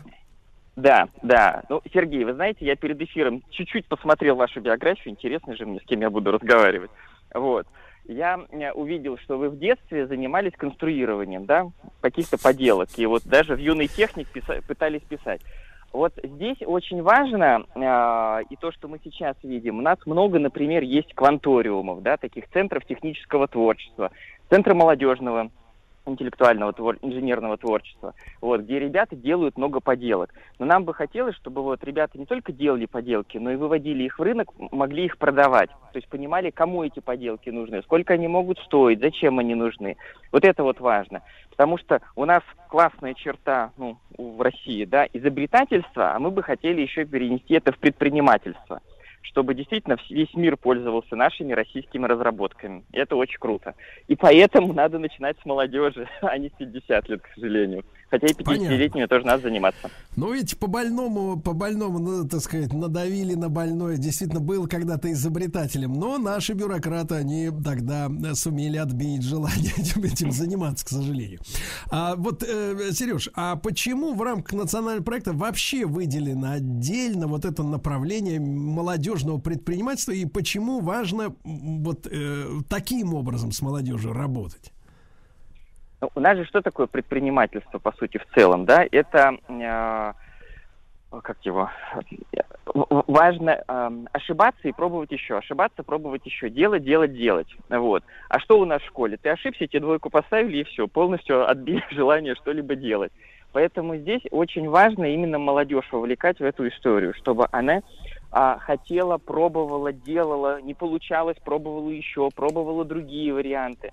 Потому что все-таки с людьми ну, более старшего возраста, когда э, занимаешься, занимаешься им вовлечением в предпринимательство, у них уже все хорошо. Они уже достигли определенных там карьерных позиций, э, семейных позиций, да, и они не хотят их менять. И здесь даже не вопрос в риске, а вопрос в изменении сложившейся ситуации. То есть нам и так хорошо, все отлично.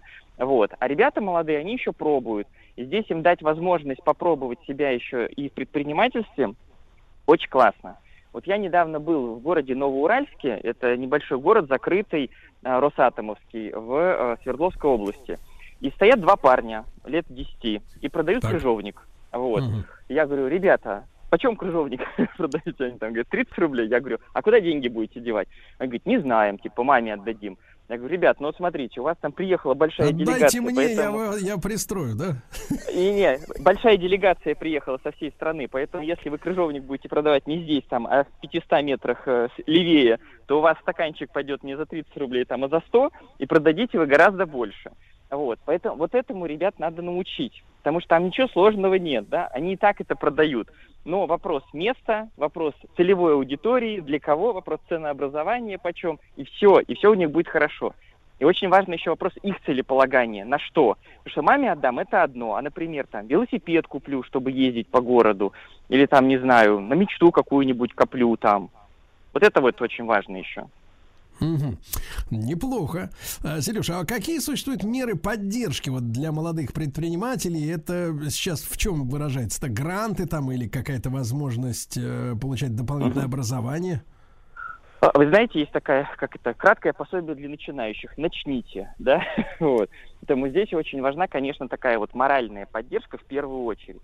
Но помимо моральной поддержки, вот национальным проектом а, МСП предусмотрена грантовая поддержка для молодых предпринимателей, как раз вот от 14 до 25 лет, и они могут получить грант от 100 до 500 тысяч рублей. То есть это безвозвратные деньги, которые им даются именно на, по сути, старт, на развитие своего дела.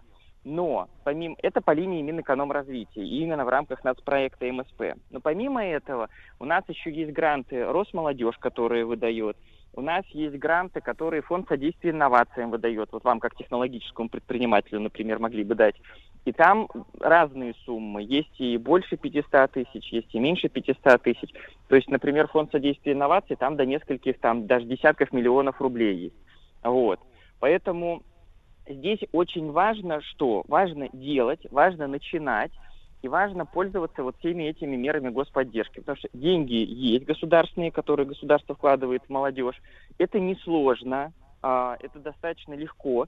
Есть центры «Мой бизнес» в каждом субъекте у нас Российской Федерации. Они как раз консультируют, оказывают информационную, консультационную поддержку, образовательную поддержку.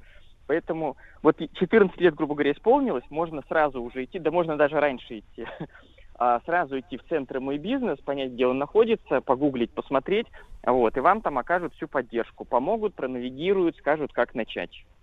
Мгм. Важно пользоваться. Ну, в принципе, нас вот э, с Владиславом Александровичем его особенно удивляет, что возрастные-то рамки включают подростков, начиная с такого юного возраста, там чуть не 13 лет, э, и можно начинать свой бизнес. А вот в какой сфере, да, э, вот вы как вот на, на- на- на примере каких-то конкретных случаев, куда идут ребята, что они делают? А, Или это вот скорее образовательные какие-то истории? Я бы на две поделил. Смотрите, вот с точки зрения образовательных историй э, у нас много ну, таких просветительских, да, вовлекающих игровых моментов. И этого действительно много, и это очень здорово, потому что ребята себя пробуют. Но наряду с этим есть и там программы, и ребята, которые уже в 13-14 лет начинают зарабатывать деньги. Разные проекты, Сергей, абсолютно разные. То есть вот от продажи крыжовника выращенного, да, заботливыми руками мамы на даче или бабушки, вот, и заканчивая разными технологическими проектами.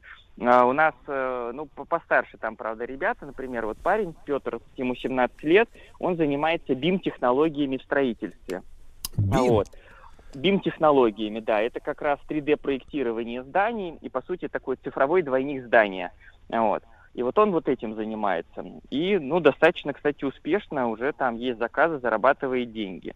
Есть ребята, которые занимаются ну, у нас, смотрите, можно разделить, да, есть классическое предпринимательство, есть технологическое предпринимательство, есть креативное предпринимательство, есть еще социальное. Но молодежь больше в первые три идет. И а, вот здесь есть э, очень разные истории, когда, например, классическое там аквагрим, это может быть, да, вот, креативное предпринимательство, ребята а, снимают видеоролики, а, делают какие-то а, fashion, какие-то ис- ис- истории, продают их, например, вот, то есть такого рода. Технологическое предпринимательство, вот привел пример, там, BIM-технологии, например, вот, поэтому там парень Сереж, скажи, пожалуйста, а аквагрим это для мужчин? Да ради бога, слушайте, э, у нас все уже э, унисекс, да, и для мужчин, и для, для женщин, и для детей, и для, и для взрослых. Аквагрим. Неплохая история. Сереж, а вот смотрите, а э, может ли человек заниматься предпринимательством внутри организации, если он вот наемный сотрудник, как, например, наш Владислав Александрович, да? Вот э, есть же такое понятие, как внутреннее и внешнее предпринимательство. Это вот что такое? Конечно, может. Э, Ну, текущий момент то, что мы наблюдаем, э, это такое определенное изменение, что ли, к, к сотрудникам. Хотелось бы, чтобы сотрудник тоже самостоятельно мог ставить цели, формировать команды под эти цели, достигать результат. Вот. А значит, генеральный директор только наслаждается да, процессами, дает ресурсы под достижение этого результата.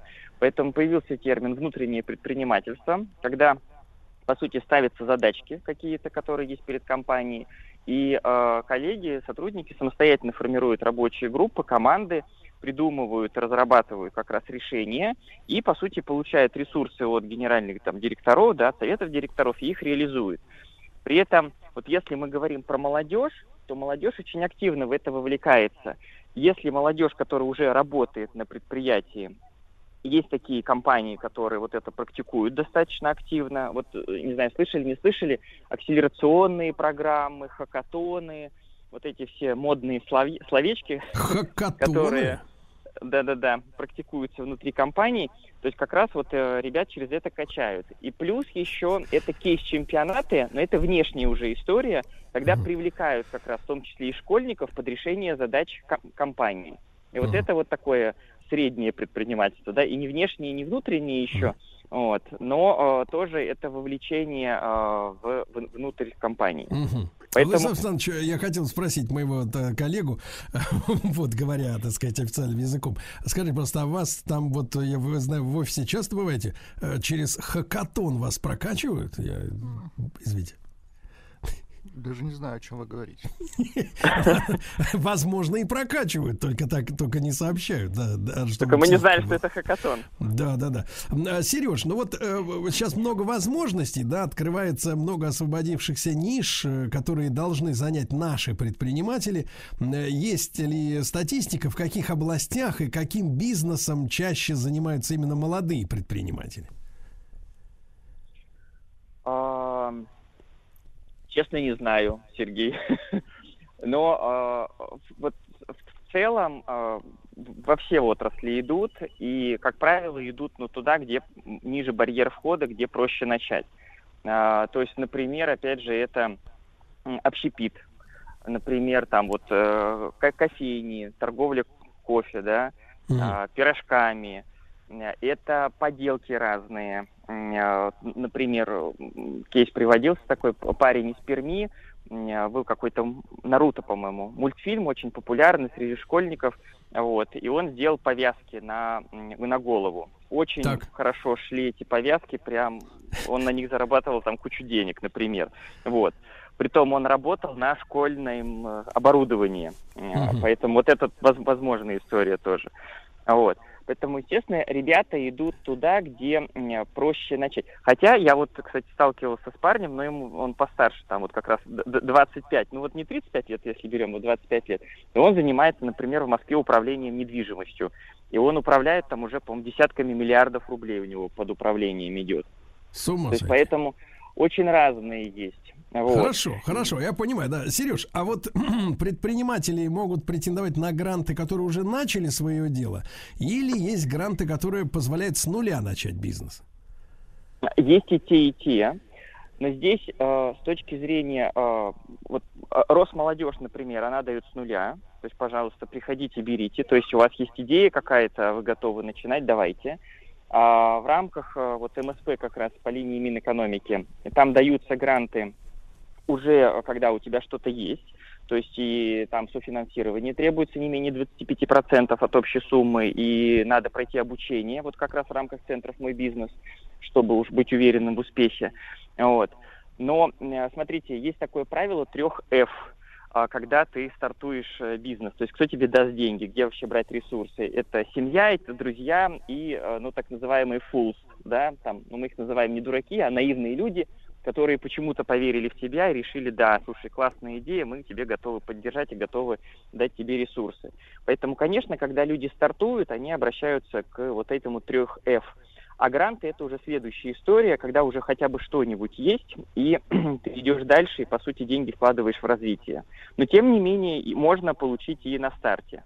Пожалуйста, тоже такие возможности есть. Главное Мгм. вот пользоваться, пользоваться, пользоваться. Да. Потому что у Ну нас вот, очень мало пользуются этими всеми возможностями. а, Друзья мои, ну, помимо вот э, старичков вроде меня и Владислава Александровича, нас слушают ведь и молодые предприниматели, и даже потенциальные предприниматели, молодые. А где же можно узнать информацию и получить сведения о грантах? Куда бежать вот за данными?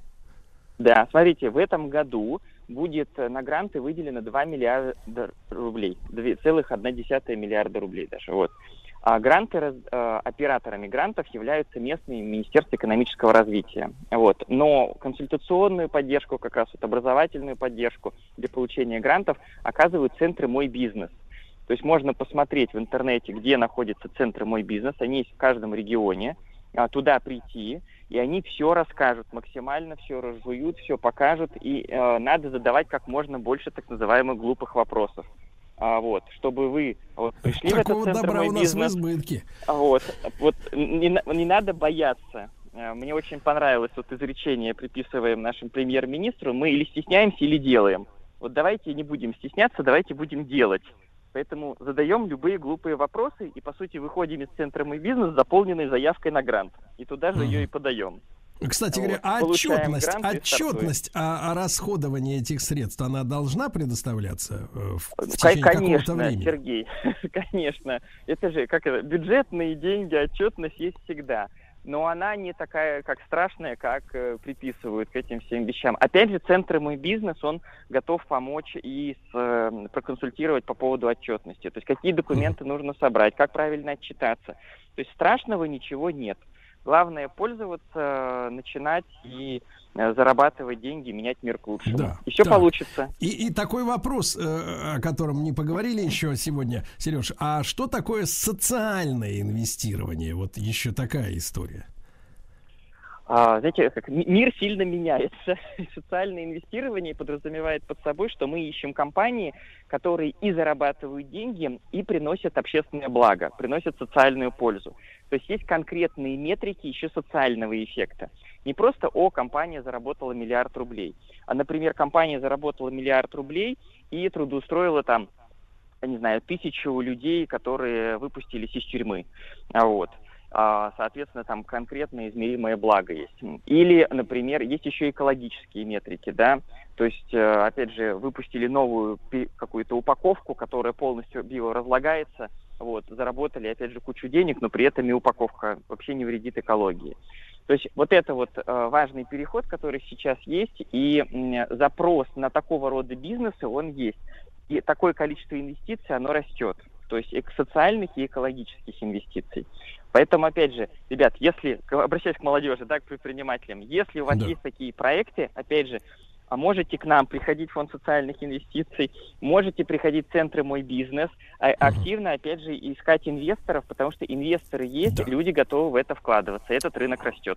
Сереж, ну спасибо огромное. Друзья мои, завершается наш эфир в рамках цикла «Малое и среднее предпринимательство». Мы продолжим уже в следующем месяце. Наш эфир выходит при информационной поддержке национального проекта «Малое и среднее предпринимательство». Я напомню, что э, для поддержки предпринимательства 10 марта сего года а, был введен мораторий на проверку бизнеса, который коснулся как плановых, так и внеплановых проверок по всей стране. Одновременно с этим 15 апреля была создана и заработала система контроля на соблюдение этого моратория. Она осуществляется посредством цифровой системы, в том числе и на портале госуслуг развернут сервис жалоб на действия контролеров. Не забывайте об этом. Ну а я благодарю э, Сергея Викторовича Голубева, генерального директора Фонда социальных инвестиций. Спасибо ему большое.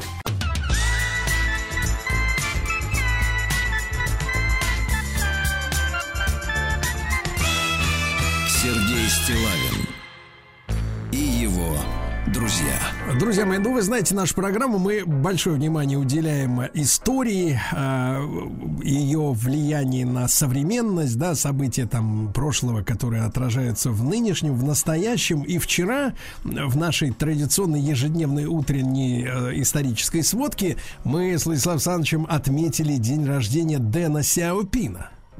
Это китайский руководитель э, э, 70-х, там, 80-х годов, при котором э, Китай сблизился с Соединенными Штатами, э, каким-то чудесным образом э, договорился о том, что производство э, начнут перебрасываться физические производства из Соединенных Штатов э, в Китай, да, где, э, ну, под предлогом вывоза вредных производств, а потом всех остальных, вот. И так оказалось, э, что в результате, в том числе вот этих договоренностей, э, Китай стал мощной державой, который представляет собой очень серьезного экономического, в первую очередь, конкурента не только штатам, но и, му- но и всему Западу, да, э, превратился по статусу в противника официального Соединенных Штатов, да, нарастив эту мощь, а американцы э, из-за вот этих вот манипуляций с э, капиталом, с бизнесом, превратились в державу, э, которая оказывает сервисные услуги самой себе. И внутри Соединенных Штатов сегодня уже, в принципе, не только портки не делают, но, в принципе, по большому счету, ничего не делают физически.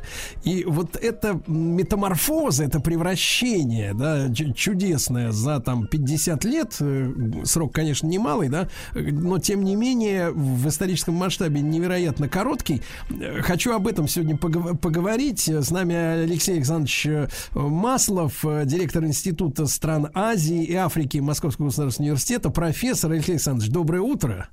Доброе утро. Да, рад снова встретиться в эфире. Алексей Александрович, ну вот э, Дэн Сяопин, да, отец реформ китайских. Что это за человек, если так нарисовать, грубо говоря, портрет сначала личности, да, потом уже перейти к тому, что, он, что ему удалось сделать? Ну, это прежде всего человек эпоха, потому что э, Дэн Сяопин родился еще в э, императорском, так сказать, цинском Китае. Это, я напомню, было в 1904 году. А, и э, он прошел все этапы такой же, как проходила страна.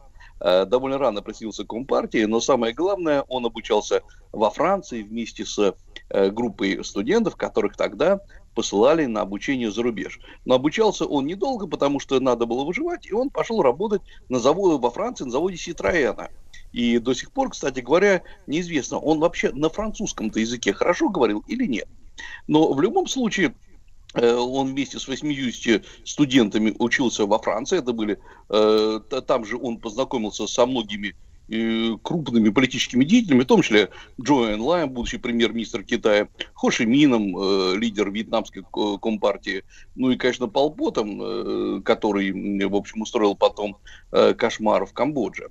Э, Но в любом случае это были вот люди, по-своему авантюристы, по-своему неординарные люди, а возвращаясь уже в э, Китай, он э, возвращается уже коммунистом, страшно увлеченным коммунистическими идеями, он был подпольщиком долгое время и боролся против гоминданского правительства, и в конце концов э, довольно активно участвовал в войне против э, японцев в 1937-45 годах, и в конце концов за все свои заслуги был э, повышен по э, партийной линии, и в конце концов уже после победы китайской революции в 1949 году он становится в 1956 году членом Политбюро, очень высокий пост. И в конце концов становится даже генеральным секретарем ЦК КПК. Это именно тот пост, который потом будет занимать Мао Цзэдун. И он был в этом смысле очень верным э, последователем Мао Цзэдуна, и сказать, что он выступал против него, этого ни в коем случае не приходится. Но страшная история началась, конечно, во время культурной революции, когда в 1966 году начались гонения на очень многих партийных деятелей, в том числе и на него, и здесь есть очень много загадок, потому что, с одной стороны, многих действительно физически уничтожили, э, многие умерли от истощения или от болезней, Э, Дэн Сяопина сослали э, в далекие регионы, хунвейбины разгромили его дом, схватили его сына и сбросили даже из окна третьего этажа. Он остался жив, но на всю жизнь остался инвалидом. И э, был большой вопрос, а почему Мао Цзэдун не уничтожил своего соперника Дэн Сяопина? И были даже такие э, конспирологические версии, что он специально его, как сказать, сохранял и вынашивал, чтобы после отставки или смерти Мао Цзэдуна Дэн занял его место. В любом случае, это, конечно, конспирология, но Дэн Сяопин действительно был очень близок премьер-министром Китая Джо Энлайм, который довольно активно управлял в то время экономикой даже в такую развалившуюся эпоху. Именно Джо Энлай э, начинает первые переговоры с американцами, то есть это не при Дэн Сяопине, а при э, еще живом Мао Цзэдуне. Это было в 1971-72 годах. Э, потом происходит знаменитая встреча, ну, Джон Лай встречался с Киссинджером, э, Дэн Сяопин, э, Мао Цзэдун уже встречается с Никсоном, и Китай открывается для американцев. И постепенно Дэн Сяопина возвращают в э, большую политику. Он был уже, Дэн Сяопин, при жизни Мао Цзэдуна, правда, уже пожилого, да, в 1974 году, был назначен начальником генерального штаба Народно-освободительной армии Китая. То есть, в общем, такая вполне высокая военная должность. Э, И он был избран э, опять членом ЦК, восстановлен в Политбюро. И главное, несмотря на свою военную должность, он концентрируется на восстановлении экономики страны. А потом начинается поразительная история, потому что э, в один год, в 1976 году, из жизни уходят три великих китайских деятеля. Мао Цзэдун, Джо Энлай, премьер-министр, и основатель э, Народно-освободительной армии Китая Джу Дэн, то есть три таких столпа китайской политики. И м, заканчивается формальная культурная революция. И постепенно именно Дэн Сяопин начинает брать власть в свои руки. Он организовывает э, а- арест тех деятелей, которые проводили культурную революцию, так называемая группа четырех, или у нас ее именовали банда четырех. Э, В конце, да, в конце концов, он э, формально не занимая самого высокого поста, э, он э, в Китае, э, он э, продвигает на этот пост нового ставленника Хуа Гуфена, своего э, ставленника, он председателем партии его делает. Ну и сам по себе э, он становится лишь, казалось бы, не самый высокой должность, член Политбюро, но не руководитель Китая. Но так или иначе, ну да, Дэн Сяопин призывает исправить ошибки, которые были сделаны. И на это его знаменитая формулировка, что во время жизни Мао Цзэдуна он был э, на э, с- семь десятых у него было э, много хороших дел, и на три десятых было плохих дел. То есть он четко отделил плохое от хорошего, и вот с этого момента, то есть, э, грубо говоря, с конца 70-х годов, он и э, подготавливает те реформы, которые сегодня и привели Китай к лидерству. Алексей Александрович, ну а вот мы можем понять э, в простых каких-то схематичных, да, теперь уже с высоты прожитых там э, десятилетий лет, да, вот понять, как-то, как это случилось, да, что в Америке одновременно возникла идея перенести производство в Азию, да, лишиться своей, в принципе, материальной физической базы. А в Китае для этого распахнули э, ворота, да. Э, Какая-то роль Советского Союза была в этом, ну, хотя бы умозрительно, условно говоря, как врага той или другой, той и другой страны в тот момент, да, потому что есть такие разговоры, что э, Китай тоже считал Советский Союз в то время своим соперником, и э, вот сотрудничество с американцами тоже было воспринято на ура. Как это произошло? Вот вы понимаете этот механизм? Э, Конечно, конечно, здесь Советский Союз сыграл не последнюю роль, потому что и Советский Союз, и Китай в тот момент претендовали на одну и ту же политическую роль, то есть лидера коммунистического мира. Э, США, будучи, в общем, идеологическими противниками Китая, явно не претендовали на роль э, в развитии мирового коммунизма. И поэтому сближение США было, казалось бы, логичным. Э, И ни Мао Цзэдун, ни Дэн Сяопин не считали, что США становится другом, но, в общем, хорошим торговым партнером. А с Советским Союзом э, отношения восстановились тоже при Дэн Сяопине. Именно в 1989 году произошла знаменитая встреча в Китае, в Пекине между Горбачевым и Дэн Сяопином.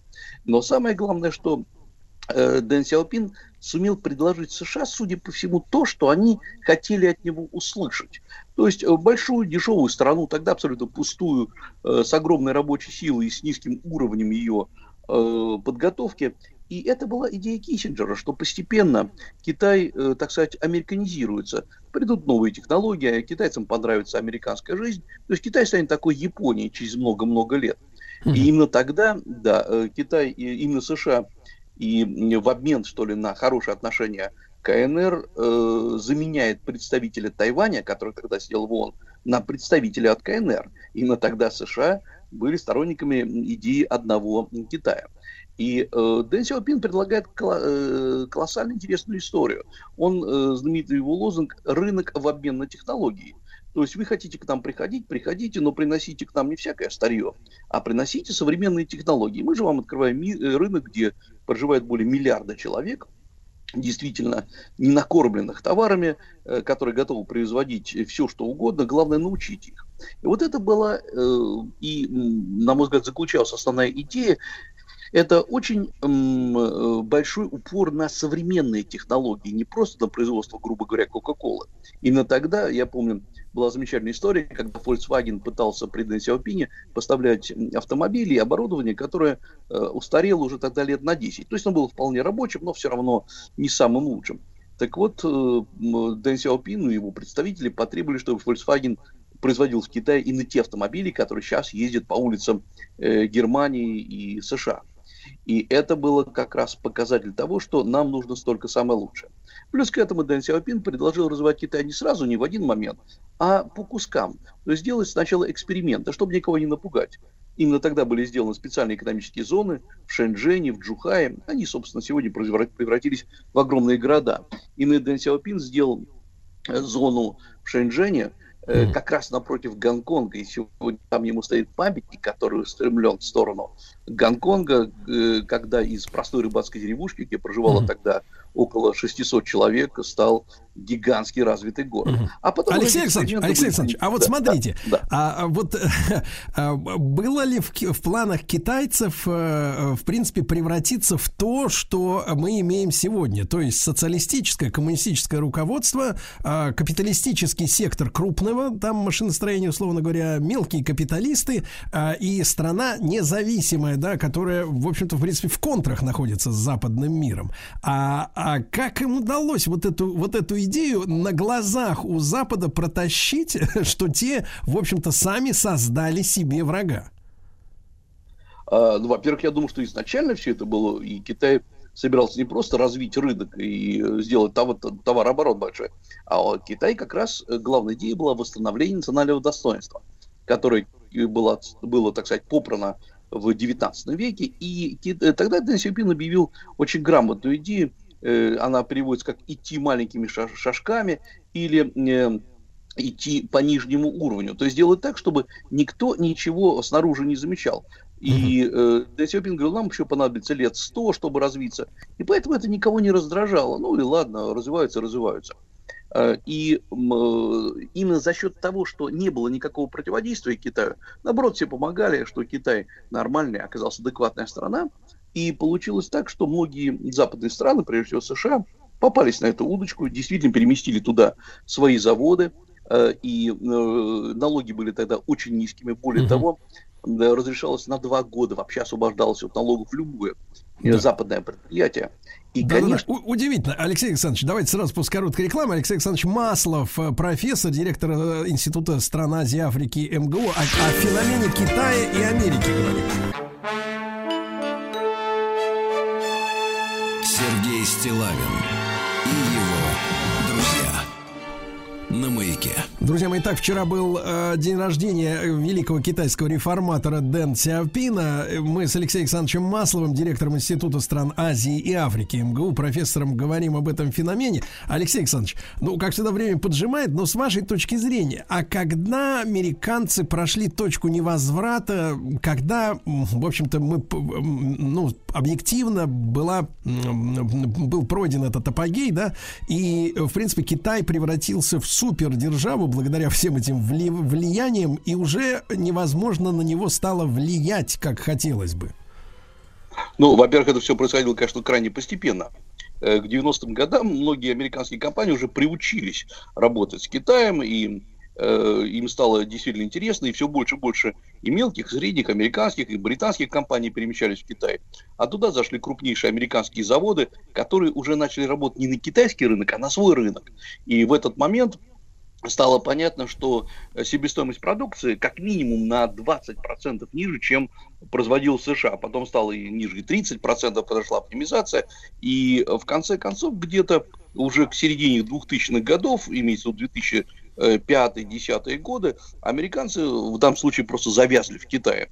Э, в, в Китае работало более 10 тысяч э, американских компаний. Это все было, конечно, наследием Дэн Сяопина.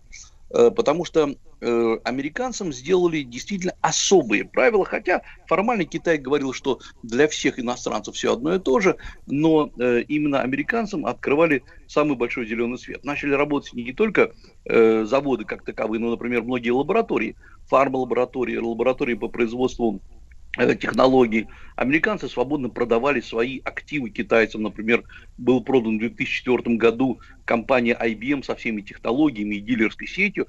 И американцы считали, ну что, все нормально, Китай является большой фабрикой для США, США в это время может решать какие-то политические задачи. И именно об этом многие эксперты писали, как хорошо получалось, получилась вот эта э, семерика или чемерика, то есть Чайна и Америка, которые проникли Мгм. друг в друга. А, Но Алексей оказалось- Александрович, а американцы не видели, что они, в принципе, обескровили физически свою экономику и вырастили э, себе, вот, э, ну, мягко говоря, конкурента? Конечно, многие эксперты видели, об этом писали и писали о том, что а вдруг э, произойдет коллапс Китая, тогда что нам делать с нашей, с нашей продукцией. Но это было, э, как бы сказать, высоколобые эксперты об этом рассуждали. В то время, как обычно, бизнесмены говорили, с Китаем работать выгодно, хорошие условия, отличное проживание, чудесные рестораны, чего нам еще нужно. Э, И в конце концов, по-настоящему начали бить тревогу уже э, где-то в 2015-2017 годах. И вот все, что делал Трамп с Китаем, это продолжение вот осознания того, что, оказывается, Китай не просто мировая фабрика. Китай претендует, э, по сути дела, на передовую роль в технологиях, а уже не просто в товарном производстве. Китай собирается создавать свою финансовую систему.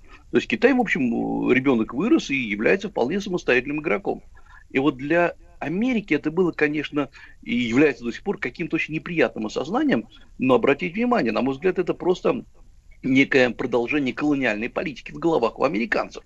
Потому что они думали, что Китай всегда будет обслуживающей структурой, э, и э, что Китай всегда будет стремиться воплотить некий американский образ жизни. Оказалось, нет, у Китая свои ценности. И это то, кстати говоря, если бы они, американцы читали внимательно Дэн Сяопина, они бы увидели, что изначально это закладывалось. То есть изначально А, закладывалось. а, Алексей Александрович, просто- не могу не задать такой вопрос простонародный. Это тупость вот американская. Это самоуверенность. Это, конечно, ну, нет, нет, это ребята очень умные, безусловно, но они самоуверенные. И голос экспертов, еще раз говорю, там замечательные эксперты работают, они, он не был услышан. А когда он был услышан, американцы решили, и вот им довольно тупо пытаться торпедировать развитие Китая. И то, что сейчас происходит, это не просто какая-то атака там на Тайвань, по тайваньскому вопросу, это все мелочь. На самом деле это попытка сбить Китай с той траектории, которую когда-то наметил Дэн Сяопин. То есть э, перехват лидирующих позиций в технологиях, в искусственном интеллекте, в э, информационном э, образовании, ну и, конечно, в финансах. Поэтому это столкновение цивилизаций. Э, вот этот этап, на котором мы сейчас находимся. Но много уже упущено, потому что э, сам по себе э, пример Китая стал заразителен. Очень многие страны, которые, может, и не любят Китай особо, они смотрят на него как на хороший пример. Это Индонезия, та же самая Индия, э, Малайзия, многие страны Африки, которые говорят, слушайте, Китай, может быть, и требует э, отдачи долгов, но, по крайней мере, он давит меньше, чем давили американцы. То есть Китай предложил миру альтернативу. И вот в этой реальности мы сегодня живем. То есть Китай показал, что может быть и иной путь развития, причем достаточно э, удачный и успешный. Ну, иной Алексей. Александрович, и последний вопрос, короткий совсем. Вот эти поездки, полеты на Тайвань, это щекотание там китайских нервов, это к чему-то приведет реально вот эти все э, м, туры? Ну, как минимум, да, приведет как минимум к ухудшению общей ситуации, и Китай пытаются вывести из э, равновесия. Я думаю, что Китай не будет отвечать напрямую, ответить значительно хитрее, а вот как это мы будем смотреть еще лет через 5, через 6. Китай никогда не отвечает быстро, но отвечает довольно уверенно. Так что еще бу- будем смотреть. Э, В любом случае, ситуация, к сожалению, в ближайшее время будет ухудшаться. Здесь порадовать ничем не могу. Алексей Александрович, и как вам кажется, э, уже э, короткий совсем вопрос, с экономической точки зрения, китайцы превзошли Америку вот э, уже к настоящему моменту? По каким-то параметрам, да, конечно, по ВВП на душу населения еще нет, но по многим параметрам, да, конечно, это первая, вторая держава в мире. Как говорится, как сравнить? По технологиям Китай, по некоторым технологиям Да. уже опережает США. Созданная Америкой из-за ее высокомерия. Закреплю эту мысль сегодня очень важную. Алексей Александрович Маслов, директор Института стран Азии, Африки МГУ, профессор. Спасибо огромное. Вчера был день рождения Дэн Сяопина, человек, который замутил э, китайско-американскую дружбу, которая вот породила для Америки самого настоя- самую настоящую проблему теперь.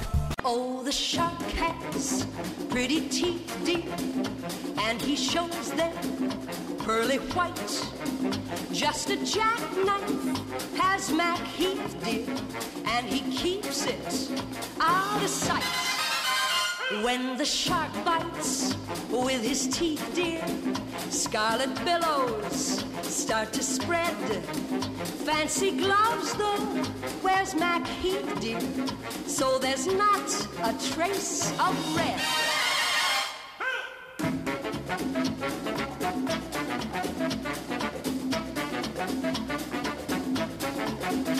On the sidewalk, Sunday morning, lies a body oozing life. Someone sneaking round the corner. Is that someone? Mac the Knight. From a tugboat by the river, a cement bag is dropping down. The cement's just for the weight, dear. Betcha Mackey's back in town.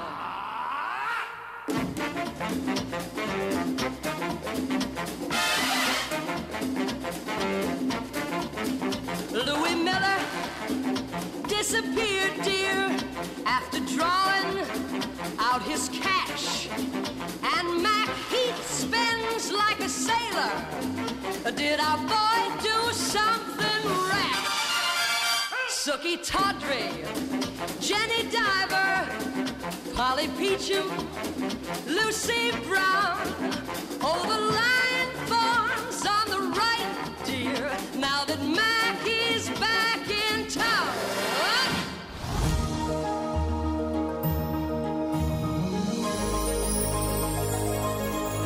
Место действия Россия. Дорогие товарищи, место действия Россия. Вы полюбили этот наш летний специальный проект «Занимательная медиа. Энциклопедия знаний о нашей родине». Каждое утро мы выходим в эфир, рассказываем вам что-то важное, интересное, составляем общую такую карту страны, историческую, культурную. Не только утром, не только э, сейчас, да, но вот э, вышли на работу физики и лирики. Они поговорят, в частности, о самом главном спортивном э, клубе России ЦСКА. Владислав Александрович, ЦСКА, да? Но мы знаем, что сегодня день рождения замечательного русского писателя Александра Грина. Он родился в 1880 году, Александр Степанович Гриневский. Вот, мы о нем сейчас э, поговорим. Э, Ну, те даже, кто не читал, потому что в школе у них было, не было времени. Те потом они- смотрели, да. А те, по- потом они решили, что он слишком школьный писатель, как вот думают наши специалисты внутренние, да. Но в любом случае, как каждый из вас знает песню «Засыпает э, э, синий Зурбаган». Краснотал.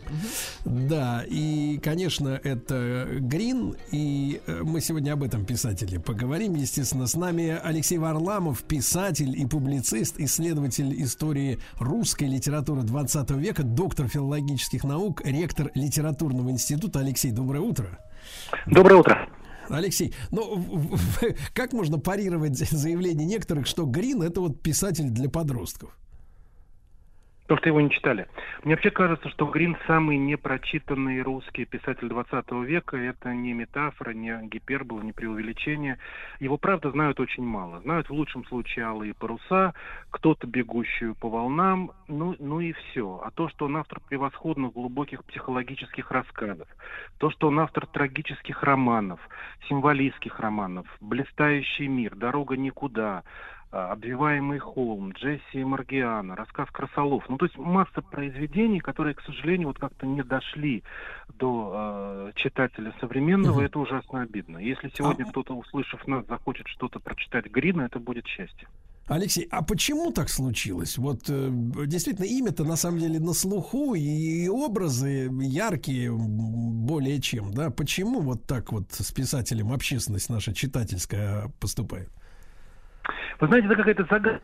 Тоже этим думал. Вот почему иногда бывает ужасно несправедливо писателей при жизни и после смерти, что его знают по каким-то одному другому произведению, а остальное знать не хотят. Может быть, вот «Алые паруса» получились настолько яркими, э, настолько всем запоминающимися, хотя с моей точки зрения это не лучшее произведение Грина, но с другой стороны читатель всегда прав. Вот он выбрал «Алые паруса», и, собственно, дальше как бы и идти-то не хочет, ему этого вполне достаточно. Вот Грин тоскует о каких-то светлых мечтах. Вот эти светлые мечты у его э, героев сбываются. Ну и, ну и нам достаточно, нам хватит. Ну, по волнам прочитали, там отчасти похожие какие-то мысли. А вот трагизм жизни, глубина жизни, э, ужасы какие-то повседневной жизни, э, читатель же не очень все это любит. Поэтому, мне кажется, он инстинктивно от этого отталкивается. Вот, э, Алексей, насколько я понимаю, ведь э, в чудовищное время жил. э, наш герой, да, и вот этот светлый романтизм, он абсолютно противоположен, наверное, той ситуации, которая творилась вокруг в то время в нашей стране, и какие-то невероятные силы светлые, да, надо иметь внутри себя, чтобы вот так противостоять литературой, а, ужасам, да, которые вокруг творятся. Может быть, немножко расскажем нашим слушателям, э, откуда он сам родом, какова его жизнь, биография, да, если такие светлые произведения, по крайней мере, узнаваемые. Ну, в том-то дело, что светлых было на самом деле не так много, просто я говорю, они как-то лучше прозвучали. Больше гораздо трагического в э, творчестве Грина. Вот, если очень коротко про его биографию. Он действительно родился в 1880 году, кстати, в том же году, когда родил Андрей Белый, то есть это русский серебряный век.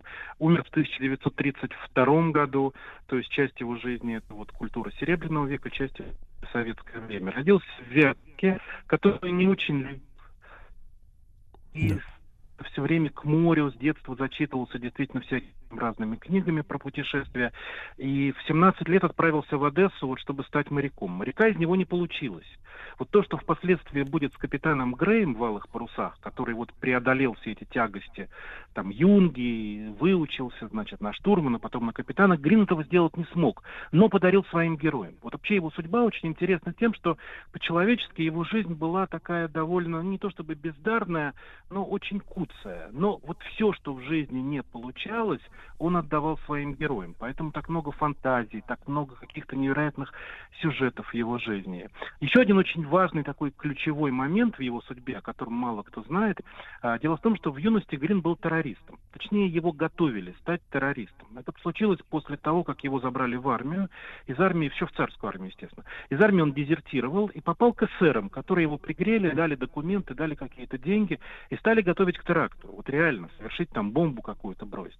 Но он в последний момент от этого отказался. И тогда они ему заниматься пропагандистской работой. И, собственно, они делали из него писателя, потому что они развязали ему язык или там развязали ему руки. Он стал сочинять какие-то там листовки, прокламации, которые вот обладали художественным вкусом, стилем, какой-то зажигательностью. И так вот Грин постепенно начал писать, писать, но потом его посадили в тюрьму за все эти дела. А, он отсидел два года в тюрьме, как раз в том самом Зурбагане, в Севастополе. А, а и освободившись из тюрьмы, отошел полностью от политики и стал заниматься литературой. И первая книжка Грина была такая реалистическая книга, причем очень интересная книга, как раз про его эсеровскую революционную жизнь. Но никакого успеха она не имела. Тогда он стал писать такие мрачные рассказы в стиле Леонида Андреева, которые тоже, в общем, большого успеха не имели. И вот после этого Грин, как бы интуитивно в поисках, что же ему делать, переместил действие своих рассказов в какую-то вот эту вымышленную страну, которую впоследствии критики назвали Гренландией, и стал дарить своим героям иностранные имена. И критика даже называла его иностранцем русской литературы, а кто-то пустил слух, что все это сочинил не сам Грин, а что якобы он убил какого-то английского капитана, нашел у этого английского капитана там какие-то рукописи, стал их публиковать под своим именем. То есть вот такой был его э, литературный дебют, ну такой растянувшийся дебют. Ну а потом была уже революция, советская жизнь, и там уже совсем другие были повороты сюжетов. А как он принял эту революцию, то, что происходило? Да, сначала февраль, э, потом октябрь. А, февраль, в общем, нейтрально, октябрь резко отрицательно. Он был, он знал цену революционерам. Он прекрасно знал психологию этих людей. Он прекрасно понимал, что это убийцы, что это террористы, что это люди, которые никого и ничего не щадят. И поэтому абсолютно никакой симпатии а, к советскому строю у Грина не было. Надо сказать, что в советское время им пытались манипулировать уже после его смерти. При жизни с ним было бесполезно что-либо делать. Он был абсолютно такой аполитичный человек, а, то есть он не был ни революционером, ни контрреволюционером. Он не был ни за советскую власть, ни против советской власти. Просто чума на вас на всех. Грин это на самом деле такое воплощение индивидуализма. Он вообще не любил никакой общественной жизни. Он не был членом никакой партии, а, никаких литературных объединений, никаких кружков. Говорю, вот это такой вот индивидуализм, возведенный в абсолют. Вот. Но уже после его смерти его вот стали считать таким э, предтечей советского романтизма. Его очень полюбили в 60-е годы. Помните, там в стране были всякие клубы пионеров «Алые паруса», где «Комсомольская правда». Был Тогда же традиция вот родилась, да, да, с да, да. Кораблем. Вот, вот, вот, тогда традиция, вот это, что сейчас в Петербурге у нас эти алые паруса. Я на самом деле думаю, что он от этого в гробу переворачивается, потому что он совершенно не это хотел сказать, он совершенно не это имел в виду. Идеология Грина, вот э, это идеология действительно побега от действительности, побега в мечту. И постоянно, причем такая агрессивная идеология. Это не просто какой-то вот такой конфетный реали... э, романтизм и такие призывы к чему-то светлому и абстрактному. Если внимательно и серьезно читать Грина целиком, то вы увидите, что все человечество он делит на две группы. Это те люди, которые живут обыденной жизнью, их большинство, такое мещанское болото, которое он презирает, и те люди, которые действительно верят в мечту. Но я говорю, что мечта у Грина это вот не то, что мы как правило, подразумеваем под словом мечта. Вот я только один пример приведу, который был еще, случай, который с ним произошел еще до революции. Значит, 910 год. Э, первая авиационная неделя в Петербурге. То есть в Петербурге на Коломяжском ипподроме показывают первые самолеты. Весь Петербург туда пришел, потому что смотреть на это чудо чудное, диво дивное, как люди на этих неуклюжих аппаратах поднимаются в небо, все в экстазе. И только один человек смотрит на это и все это ненавидит. Это человек Александр Грин. Почему ненавидит? Потому что с точки зрения Грина это опошление великой человеческой мечты научиться летать человеку самому, без крыльев. И вот э, рассказывают, этот момент побежал по этой дорожке и сказал, я сейчас взлечу. Но не взлетел, конечно, упал, но написал роман про человека, который взлетел и полетел. Грин ненавидел технику, ненавидел цивилизацию, ненавидел автомобили, э, ненавидел суда, корабли, Технический которые... значит, прогресс, да, я так понимаю? да, ненавидел. Он был такой абсолютно убежденный консерватор, абсолютно убежденный архаист. И к этому он на самом читателей. Поэтому у него был протест не столько против и не только против там советской власти, большевиков, нет, просто вообще против цивилизации. Она с его точки зрения идет не туда. А, Алексей, а можно ли тогда Грина назвать, ну, по форме, понятное дело, что он большой писатель, и с точки зрения литературы э, там много э, настоящего, да, э, истинного, но по форме его можно назвать проповедником фэнтези, А, то есть вот стиля, который сегодня захлестнул, убив фантастику, да, с ее э, инженерной мыслью, какой-то пророчеством, с провидением э, будущего, да, вот такую э, нас сейчас захлестнуло в литературе, особенно молодежь любит читать, да, такая техноархаика, когда будущее в прошлом, прошлое в будущем, что-то такое оторванное от реальности, абсолютно такая внутренняя миграция, э, такая литературная, да, в качестве протеста против того, что люди видят, э, вот как, как куда идет жизнь общая, глобальная. Ну, может быть, в какой-то степени, но дело в том, что для него это была не игра, для него это скорее была такая своеобразная религия. А, Он действительно, понимаете, он жил очень обособленно, он жил очень ни с кем практически не знакомясь, ни с кем особенно не дружил. Вот у него была жена, да, детей у них не было.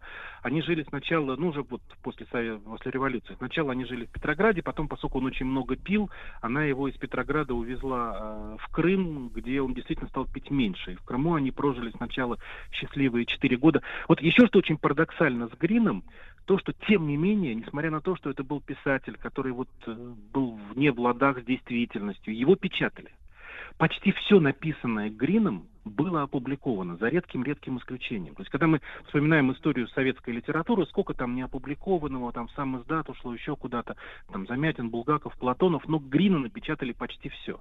И он на самом деле в середине 20-х пользовался определенным успехом, потому что, ну не знаю, фэнтези не фэнтези, но люди находили, как мне кажется, в его книгах, вот в этих авантюрных, приключенческих, каких-то лихих книгах, они находили отдохновение от той реальности, которая их окружала. А потом, когда в конце 20-х годов уже власть начала закручивать гайки, то э, Грина не то чтобы запретили, но его оттеснили. Его стали меньше издавать, меньше печатать, меньше платить за то, что он делал. И поэтому последние годы его жизни, они такие были очень скудные, грустные. Он вынужден был из Феодосии, ну, с моря, они там снимали квартиру, уехать в степную часть Крыма, в горную часть Крыма, в Старый Крым. А, И там, собственно, и а, умер, ну, фактически в э, забвении, даже не ожидая, какая слава придет к нему. Потому что он казался вполне современным. Ну, представьте себе, 29-й год, год Великого Перелома. Грин пишет роман, свой последний и самый лучший, на мой взгляд, роман, который называется «Дорога никуда». Хотя бы просто одно название. 29-й год, Советский Союз, роман «Дорога никуда». Вот что с этим Опасно. Опасно, но вот он был абсолютно бесстрашный человек, абсолютно. То есть вот э, и еще что очень интересно, когда он умирал, то с ним произошел такой, в общем, религиозный переворот. При жизни он не был ни христианином, ни особенно воцерковленным человеком, но вот за несколько месяцев перед смертью очень стал часто ходить в церковь, и он исповедовался перед смертью. И священник, который принимал у него исповедь, позднее рассказывал, что на вопрос, а примирились ли вы со своими врагами, Глин ответил, вы имеете в виду, батюшка, большевиков? Я к ним равнодушен. Это гениальная оценка, которая, с моей точки зрения, ни один русский писатель такого бы не сказал. Потому что большевиков там любили, ненавидели, боялись, э, избегали, присмыкались. Но вот я к ним равнодушен, вот это такое аристократическое равнодушие к большевикам, к советскому времени, вот ко всему к этому, это Александр Грин. Он такой лорд. И еще вот, э, когда я про него думаю, у него была мечта в конце жизни получить Нобелевскую премию. И он мечтал, что вот мы, э, Нина, так звали жену его, Ниночка, мы получим Нобелевскую премию, купим яхту, наймем капитана и совершим кругосветное путешествие. И вот, когда думаешь, сколько денег заработало государство на Грине, уже там говорю, потому что тиражи в 60-е годы были какие-то безумные. Сколько денег там какой-нибудь магазин «Алые паруса», жилой комплекс «Алые», да просто этот бренд «Алые паруса», вот сколько денег как бы он не получил при жизни, а отдал э, в будущее, вот если бы можно было бы перекинуть какой-нибудь машиной времени, чтобы вот эту его скудную жизнь как-то утешить, э, позволить ему увидеть то, что он так... Он, правда, он очень любил путешествовать и почти не путешествовал. Ну, денег вот не было и все. Вот если бы можно было как-то это сделать, это было бы очень здорово. Ну, такая вот Алексей. тоже мечта в стиле самого Грина. Алексей, слушаю вас с огромным удовольствием, ваш русский язык, а, и, да, думаю, как и наша аудитория вся. А, Пожалуйста, тогда, ну и не только в дань памяти, но и для того, чтобы, ведь литература делает и читателя лучше, не только писателя, да, прочтение его книг. А на какие произведения, давайте еще раз скажем, обратить особое внимание, то, что недооценено, сделаем доброе дело ради нашего сегодняшнего героя. Да, вот я думаю, что для него это было бы самое важное. Во-первых, если вы любите философскую прозу, такую серьезную, глубокую философскую прозу, прочитайте роман «Блистающий мир». Из этого романа, на самом деле, очень многое взял Булгаков, когда сочинял «Мастера и Маргариту». И вы увидите просто прямые переклички между двумя этими романами. Это вот как бы важнейший источник, такой литературный источник для Булгакова. И поэтому вот если вас вся эта линия такая интересует, прочитайте роман «Блистающий мир», роман про летающего человека. Роман, в котором философия Грина, такая часть и даже ницшанская философия, культ мечты, культ творчества, культ презрения к толпе, да, такой даже немножко агрессивный, но это очень интересно, ну, и это очень здорово написано, как все у него. Потом я уже говорил про роман «Дорога никуда», вот такой трагический роман о человеческом одиночестве и одновременно о э, человеческом мужестве. Вот две, две эти книги очень важно прочитать. Мальчикам, ну вот, может быть, нас слушают родители, все знают «Алые паруса», но «Алые паруса» скорее такая книга для девочек. Вот для мальчиков, таких вот хороших, умных мальчиков, которые тоже там немножко романтически настроены, прочитайте его роман, который называется «Золотая цепь». Это изумительная книга, такой роман взросления. Сегодня это очень популярный жанр. Вот роман взросления, роман становления молодого человека, причем он такой очень правильный роман. А, вот «Блистающий мир» я бы назвал бы правильным романом. А «Дорога никуда, говорю, слишком мрачная». А «Золотая цепь» она не такая мрачная, ее можно вполне давать подросткам, а, Мгм. и это очень классно. И потом, э, те, у кого, может быть, нет времени читать романы, прочитайте его рассказы, потому что он блестящий новелист. Классический рассказ Грина – это рассказ а, «Крысолов». Это один из вообще лучших рассказов, а, русских рассказов 20 века, посвященных Петербургу. Вот Алексей, Алексей, ну блиста- да. блистательно. Я буду рад еще раз услышаться с, нами, с вами в эфире. Алексей Варламов, писатель и публицист, исследователь истории русской литературы 20 века, доктор филологических наук, ректор литературного института. Друзья мои, а памяти Александра Грина был посвящен этот фрагмент нашего эфира. Место действия Россия. Друзья мои, ну что же, наш проект «Место действия Россия», наша большая энциклопедия, путеводитель по исторической современной нашей родине, занимательная такая медийная энциклопедия знаний об Отечестве. Я уже сказал, что у физиков и лириков сегодня ЦСКА, да, но кроме того, они поговорят о немецкой слободе. Понимаете, немецкая слобода, б- было много немцев. А что Свистун? Да, нет, погодите, Свистуна сюда тащить. Э, Сначала разберемся с Картаевым и Махарадзом. Они нам расскажут о музее мороженого в Севастополе. Вы знаете, что там есть музей мороженого? Теперь знаю. А он есть. Вот, и как-то без вас. Ну, а что касается вашего любимчика, Свистуна, то э, э, речь пойдет о первом русском самолете Александра Можайского. Это Красное село рядом с Петербургом, с Ленинградом. Вот об этом пойдет речь. Ну и возобновляются трансляции летнего кинозала «Маяка». Слушать кино – это особое удовольствие. А сегодня в нашем летнем кинозале «Сказки старого волшебника». Старого, Владислав Александрович. Мгм. Первая серия в 17.00. Э, Можно послушать сказки. Да, ну а мы сейчас с вами, друзья мои, перенесемся в далекий, ну как, не, так, не такой уж и далекий, 900 километров от Москвы, э, э, город Киров. Вот, э, некоторые знают название Хлынов. Э, Совершенно пр- просвещенные люди знают название Вятка, правильно? Вот, э, мы поговорим об этом суровом крае. И с нами Ирина Александровна Бажина, заместитель директора Центра развития туризма Кировской области. Ирина Александровна, доброе утро. Здравствуйте. Доброе утро, добрый день. Да-да-да. А вот, э, Ирина Александровна, я слышал, что в, в ваших местах нашли скелеты предков динозавров. То есть динозавры и так, товарищи старые, да, а у них, оказывается, были предки. Вот э, о- об этой сумасшедшей истории расскажите нам, пожалуйста. Все верно, но это на самом деле не новая история. Уже много лет на территории Кировской области проводят раскопки периода 260 миллионов лет назад, да, которые нас относят и связывают э, эту территорию с жизнью животных на ней, которые являются прапредками динозавров, так называемые париозавры. Действительно, на территории Кировской области найдено такое местонахождение. В 120 километрах от областного центра под городом Котельничем есть такое место, которое называется Соколья гора. Это очень высокий берег Вятки. Вообще Вятка река равнинная, да, и перепады высот, и высокие берега ей не свойственны. Так в том месте именно такая, э, такой ландшафт, э, и там находят вот эти вот э, древнейшие останки. И дело в том, что а, такого, такой период не раскопан нигде в мире. Подобный же период исследуется в Южной Африке, на плато Коруна. Там сохранность вот этих вот найденных объектов, она, конечно, минимальная просто в силу климата. Поскольку на территории Вятки был ледник, то здесь находят практически целиковые кости. Из э, такого большого объема, который был за эти э, годы найден на территориях, э, на территории Вятской земли, уже составлены и объявлено несколько видов, которые названы по названию территории, как это часто бывает, да, как обычно с- э, действуют ученые, да, они называют неви- невиданные ранее незнакомые виды животных по эм, тому, где они находят их. Так вот, есть такие виды, как вятка-зух, вятка-горгон. У нас есть два музея на территории Вятки. Это Вятский палеонтологический музей и музей в городе Котельнич, то есть близ места раскопок, который как раз представляет эту вот экспозицию и погружает нас вот в эту историю. Удивительно, да. А, Ирина Александровна, а дымковская игрушка это тоже ваша? Дымковская игрушка точно так наша. А, промысел на самом деле более 400 лет, промысел с историей, промысел очень интересный, который нас во многом портретирует, потому что, конечно, с дымковским орнаментом в первую очередь ассоциирует Вятку. А, Дымка зародилась в Слободе Вятки, в Слободе Дымково, точнее, а, это противоположный берег города Вятки.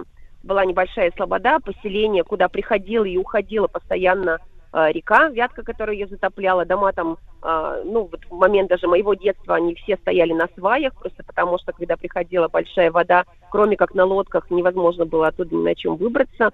И вот в силу этих свойств глины, почвы, которая там сложилась благодаря вот этим природным явлениям, и зародился вот этот промысел э, дымковской игрушки. Это глиняная игрушка, которая покрывается све- сверху слоем белил и э, раскрашивается в определенных канонах. То есть есть точный подход к тому, как должна выг- выглядеть дымковская игрушка. За такой большой период, конечно, он уже сформировался.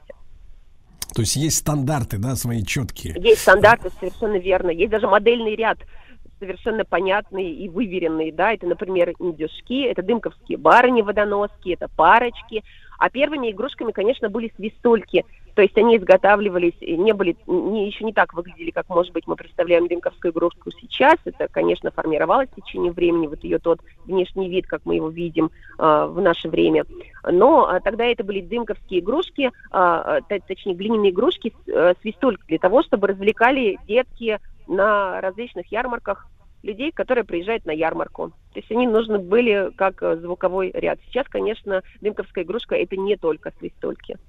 Не только свистульки. Друзья мои, Ирина Александровна Бажина, заместитель директора Центра развития туризма Кировской области, с нами сегодня. Мы гостим в Кирове. Э, Ирина Александровна, а вот что касается семейного отдыха, да, если люди поедут к вам э, всей семьей, что у вас есть интересного для этого? Ой, милости просим, потому что формат семейного отдыха это то, что э, действительно мы можем обеспечить, причем на всесез- во всесезонном режиме и зимой, и летом. У нас очень много интерактивных открытых площадок, загородных в том числе, которые находятся близ города Кирова, куда ездит даже городской рейсовый транспорт. А, Например, заповедник Кикиморы Вятской. Это относит нас к сказочной истории Кикиморы Вятской, которая жила в Вятских лесах, у которой есть Кикиморская гора, которая каждую весну пробуждается и определяет нам погоду на лето грядущее. Есть такая традиция. И у нее есть вот своя резиденция. А, Большая территория в лесу, а, окруженная рекой с небольшими а, озерцами лесными. Это все вписано в природный ландшафт. Там есть- то есть, Ирина шикарная программа. Получается, Да. и динозавры, значит, ваши, и кикимора ваша. Все наше, это все к нам. И Слушайте, до а мы тоже Кикимора, она, э, в принципе, у нас сегодня, знаете, такой мир немножко перепутанный. А, ну вот у нас вместо добро и зло, да, э, хорошо и плохо, появилось универсальное такое слово «круто», когда, честно говоря, даже не поймешь, вот перед тобой демон или ангел. Э, Если круто, так и круто, и никто пере- не задумывается. Вот Кикимора, она как бы вот э, что за черт? Она такая хорошая женщина, но слегка вредная. Вот. Как, наверное, многие женщины. Поэтому такой вот персонаж. То есть она может какие-то небольшие делать а, такие а, пакости, но в целом она существо очень позитивно настроенное ко всем гостям, которые к ней приезжают, попадают на территорию ее резиденции. Мгм, понятно. И все Если это тоже у продолжить- вас. Да. Да, это все у нас. Если продолжить формат, эм, что может подходить для семейного отдыха, то если мы чуть-чуть дальше продвинемся, то мы с вами увидим всесезонный парк развлечений Юркин парк называется, ну, по аналогии, понятно, с Юрским, да, парком юрского периода, но это там, где а, огромные фигуры а, динозавров разных эпох. Вот тут прям динозавры разных совершенно эпох, там 43 фигуры, которые движутся, которые издают звуки, и каждый из которых имеет свое описание. То есть когда, какой эпохи тот или иной, или иной представитель э, рода динозавров, да, вот э, жил и на территории нашей планеты. А если еще чуть-чуть, еще 10 минут проедем, а, то мы попадем в резиденцию, в крепость Вятского воеводы, который встречает гостей в своей крепости, обучает кузнечному делу, гончарному делу, а, показывает, как брать эту крепость можно, и рассказывает нам о традициях, которые связаны с первыми ушкуйниками, которые когда-то пришли с первыми русскими поселениями, которые когда-то были основаны здесь, на территории Вятской земли. Мгм. Ирина Александровна, а можно ли у вас не только, как говорится, отдохнуть, но и подлечиться? Подлечиться обязательно можно на территории Вятки. У нас э, работает в Кировской области 15 санаториев, а, они имеют разный профиль, а, это уже зависит от того, что кому нужно и интересно, но тем не менее все санатории действующие, все санатории с такой сохраненной еще советских времен лечебной базой, очень хорошей.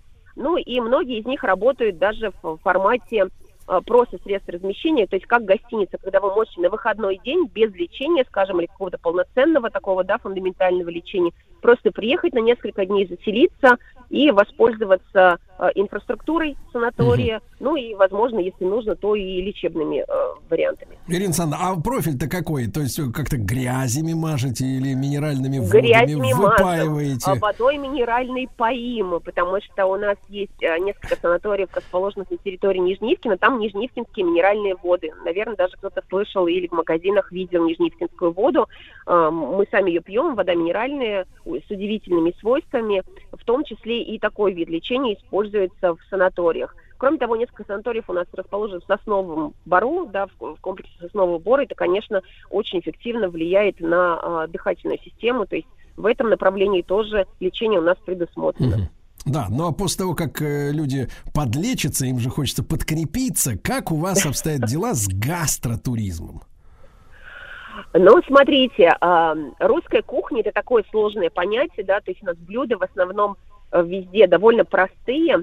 Мы скорее готовы хвастаться продуктами. Ну вот в первую очередь, если, конечно, мы говорим о ам, детском или там семейном отдыхе, да, то всех в первую очередь интересует а, музей вкусный, так называемый. У нас на территории а, города Кирова Вятки на пешеходной улице Спасской расположено сразу три таких музея. Это музей мороженого, музей шоколада и музей Леденцова, каждый из которых оснащен кафешкой небольшой, где можно посидеть, попить кофе и попробовать ну, ту или иную продукцию ее, или ее приобрести в качестве сувенира. А так, конечно, у нас э, до сих пор славится и молочная продукция. У нас есть бренд «Вятушка», а, это большая э, компания, которая расположена прямо в центре города, которая имеет большой, большие мощности и обеспечивает нас вот этими вот всеми молочными продуктами. Ну и, конечно, мясное вот это вот направление, да, колбасы, мясо, а, консервы мясные и так далее, это тоже к нам, потому что... А ну, есть у вас 70% какой-то, Ирина Александровна, Да. какой-то особый сорт, может, колбаски или ветчинки, так сказать, Ой, ну балычок все вятский? есть. Вы, пожалуйста, приезжайте. Кто что любит, вот есть все на любой вкус. И копченая колбаса, и вареная, и балычки, все есть. Даже И есть крученая, а, да. консервы из лосятины. Да. Из лосят, да. Э, Чудесно. А я слышал, что вы еще сохранили даже советские торты. Вот это что за история? Это есть действительно сохраненное производство. А, Кировский завод номер один, называется хлебокомбинат номер один. Он до сих пор действующий, он прямо обладает магазином, который так и называется «Торты», а, куда можно приехать и купить настоящий полет, вот как мы в советское время его кушали, да, и представляли, вот все эти рецептуры масляных тортов, они сохранены, конечно, появились уже и такие более а, ППшные, что ли, варианты тортов, да, но если вы хотите за классическим рецептом, то это тоже к нам, и торт до сих пор из Вятки увозят. Удивительная история. Друзья мои, э, с нами Ирина Александровна Бажина, заместитель директора Центра развития туризма э, Кировской области. Сегодня мы гостим э, в Кирове. Там это где-то 900 километров от Москвы. Не так, в общем-то, и далеко. А в рамках нашего проекта «Место действия России» это наша энциклопедия, путеводитель по нашей родине, друзья мои. Я напомню, что наш проект выходит не только по утрам, вот в это время в эфире, да, но и у моих дорогих коллег, в частности, у физиков и лириков. Я напомню, что у них сегодня речь пойдет совсем скоро, через пару часов, а, о том, как появился один из главных спортивных клубов России, ЦСКА. Да, вот, а как раз любимец нашего Владислава Александровича Свистун, э, вот, э, ринется в Красное Село, где авиатор Можайский запускал первый русский самолет.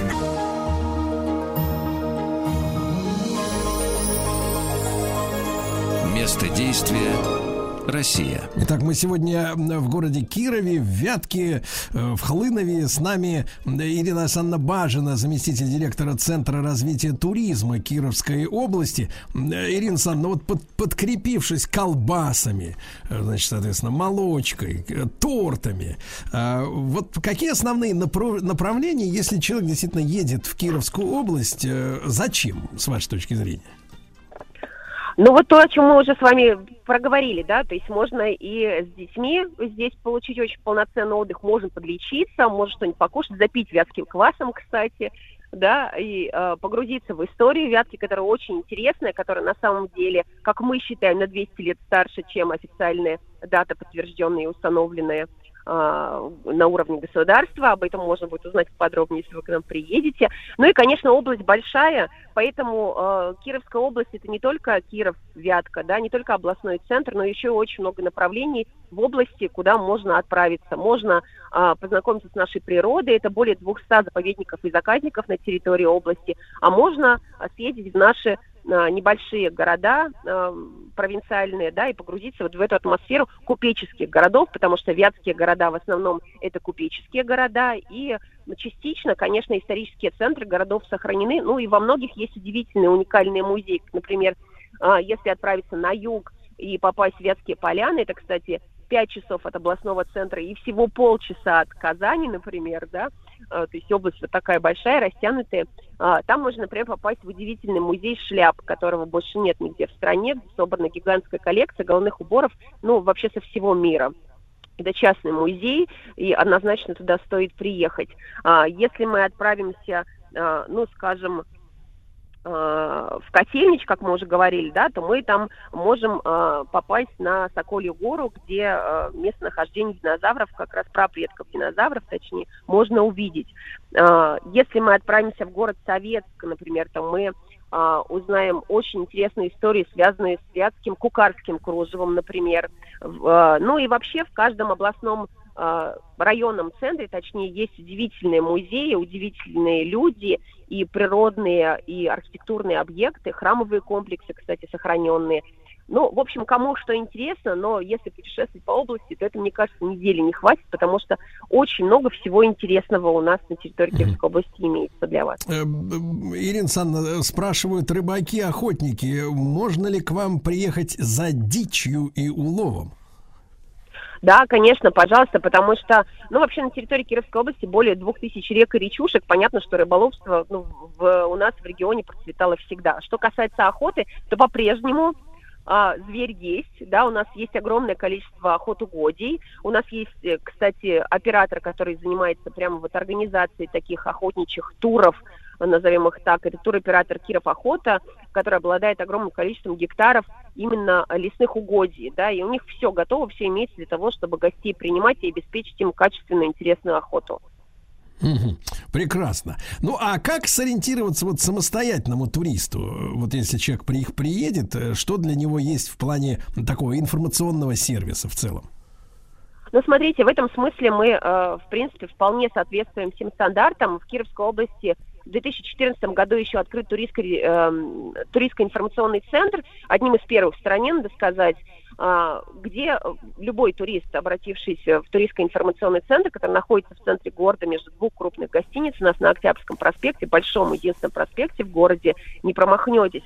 Э, информацию бесплатно можно получить какую? Например, туристскую карту и города, областного центра, и области с нанесением всех достопримечательностей и объектов показа, которые можно так или иначе посетить в ходе своего визита сайта. Мы вам обязательно выдадим буклеты для самостоятельных прогулок по областному центру повятки тематических, а также у нас есть, ну, как минимум шесть э, буклетов в разные направления путешествий по области. Они для таких, для автомобилистов, для людей, которые путешествуют самостоятельно, что на фоне ковида и различных ограничений, да, связанных с этим, стали очень популярны, потому что люди садились в автомобиль и ехали куда-то э, таким образом э, как-то заполняя свой, например, выходной день. Вот этот отдых выходного дня, он был очень популярен и остается популярным э, до сих пор. То есть вот такого рода буклетами мы вас тоже обеспечим обязательно. Все информации бесплатные в Туристском информационном центре. И, кстати, надо сказать, что несколько таких визит-пунктов мы открыли э, на территории области, понимая, что расстояния большие, да, и нужно будет куда-то обратиться уже на месте, чтобы уже у местных жителей как-то подробнее консультацию получить по поводу того, где остановиться, где вкусно покушать, что точно нужно посмотреть и где что работает. Такие визит-пункты у нас есть в Вятских полянах, а, в городе Слободском, а, в городе Мутнинске и в поселке Тужа, потому что там проходит федеральная трасса, очень много объектов показа поблизости к ним расположены. И еще планируем визит-пункты открывать, так что будем еще более комфортны, удобны.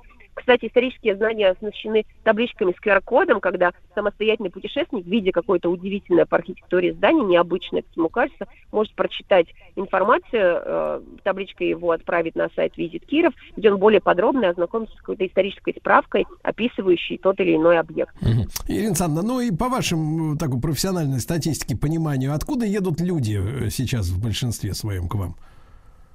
Это очень хороший вопрос, спасибо вам за него, потому что у, сосе... у нас 9 соседей. Это самое большое количество э, соседствующих регионов да, у области. То есть э, раньше к нам ехали в основном, конечно, соседи наши. А сейчас э, тренд последних двух лет нас удивляет, потому что к нам львиная доля туристов, которые приезжают, не приезжают из столичных городов Санкт-Петербург и Москва. Это, конечно, то, что нас не может не радовать, потому что обычно мы ездили, да, в столицы для того, чтобы, ну, вот как-то более э, повысить свой культурный уровень, да, увидеть основные объекты, которые нашу историю портретируют и описывают. Но вот сейчас вот тренд поменялся, все готовы путешествовать по стране, готовы приезжать в том числе и на Вятку, открывать для себя вот такие провинциальные территории. Это не может не радовать. Мгм. Ирина Александровна, ну спасибо огромное. Ирина Александровна Бажина, заместитель Спасибо вам. директора да, да, Центра развития туризма Кировской области. Как говорится, Киров ждет. Вот. Ну и, друзья мои, не забывайте, что наш э, большой проект «Место действия России» не ограничивается нашим утренним эфиром. А Сегодня продолжается действие э, летнего кинозала «Маяка». Это звуковые дорожки к фильмам. Э, Особенно, если вы, например, фильм не смотрели. Вот интересно, сначала его послушаешь, а потом, вот, может быть, и посмотришь. Сегодня в нашем летнем кинозале «Сказки старого волшебника». Первая серия. Э, Слушайте, но не смотрите э, в 17.00. Желаю вам хорошего дня. Запасайтесь водой. Сегодня в Москве жарко и на протяжении ближайших пару- полутора недель. Пейте во- воду э, больше. До завтра, товарищи.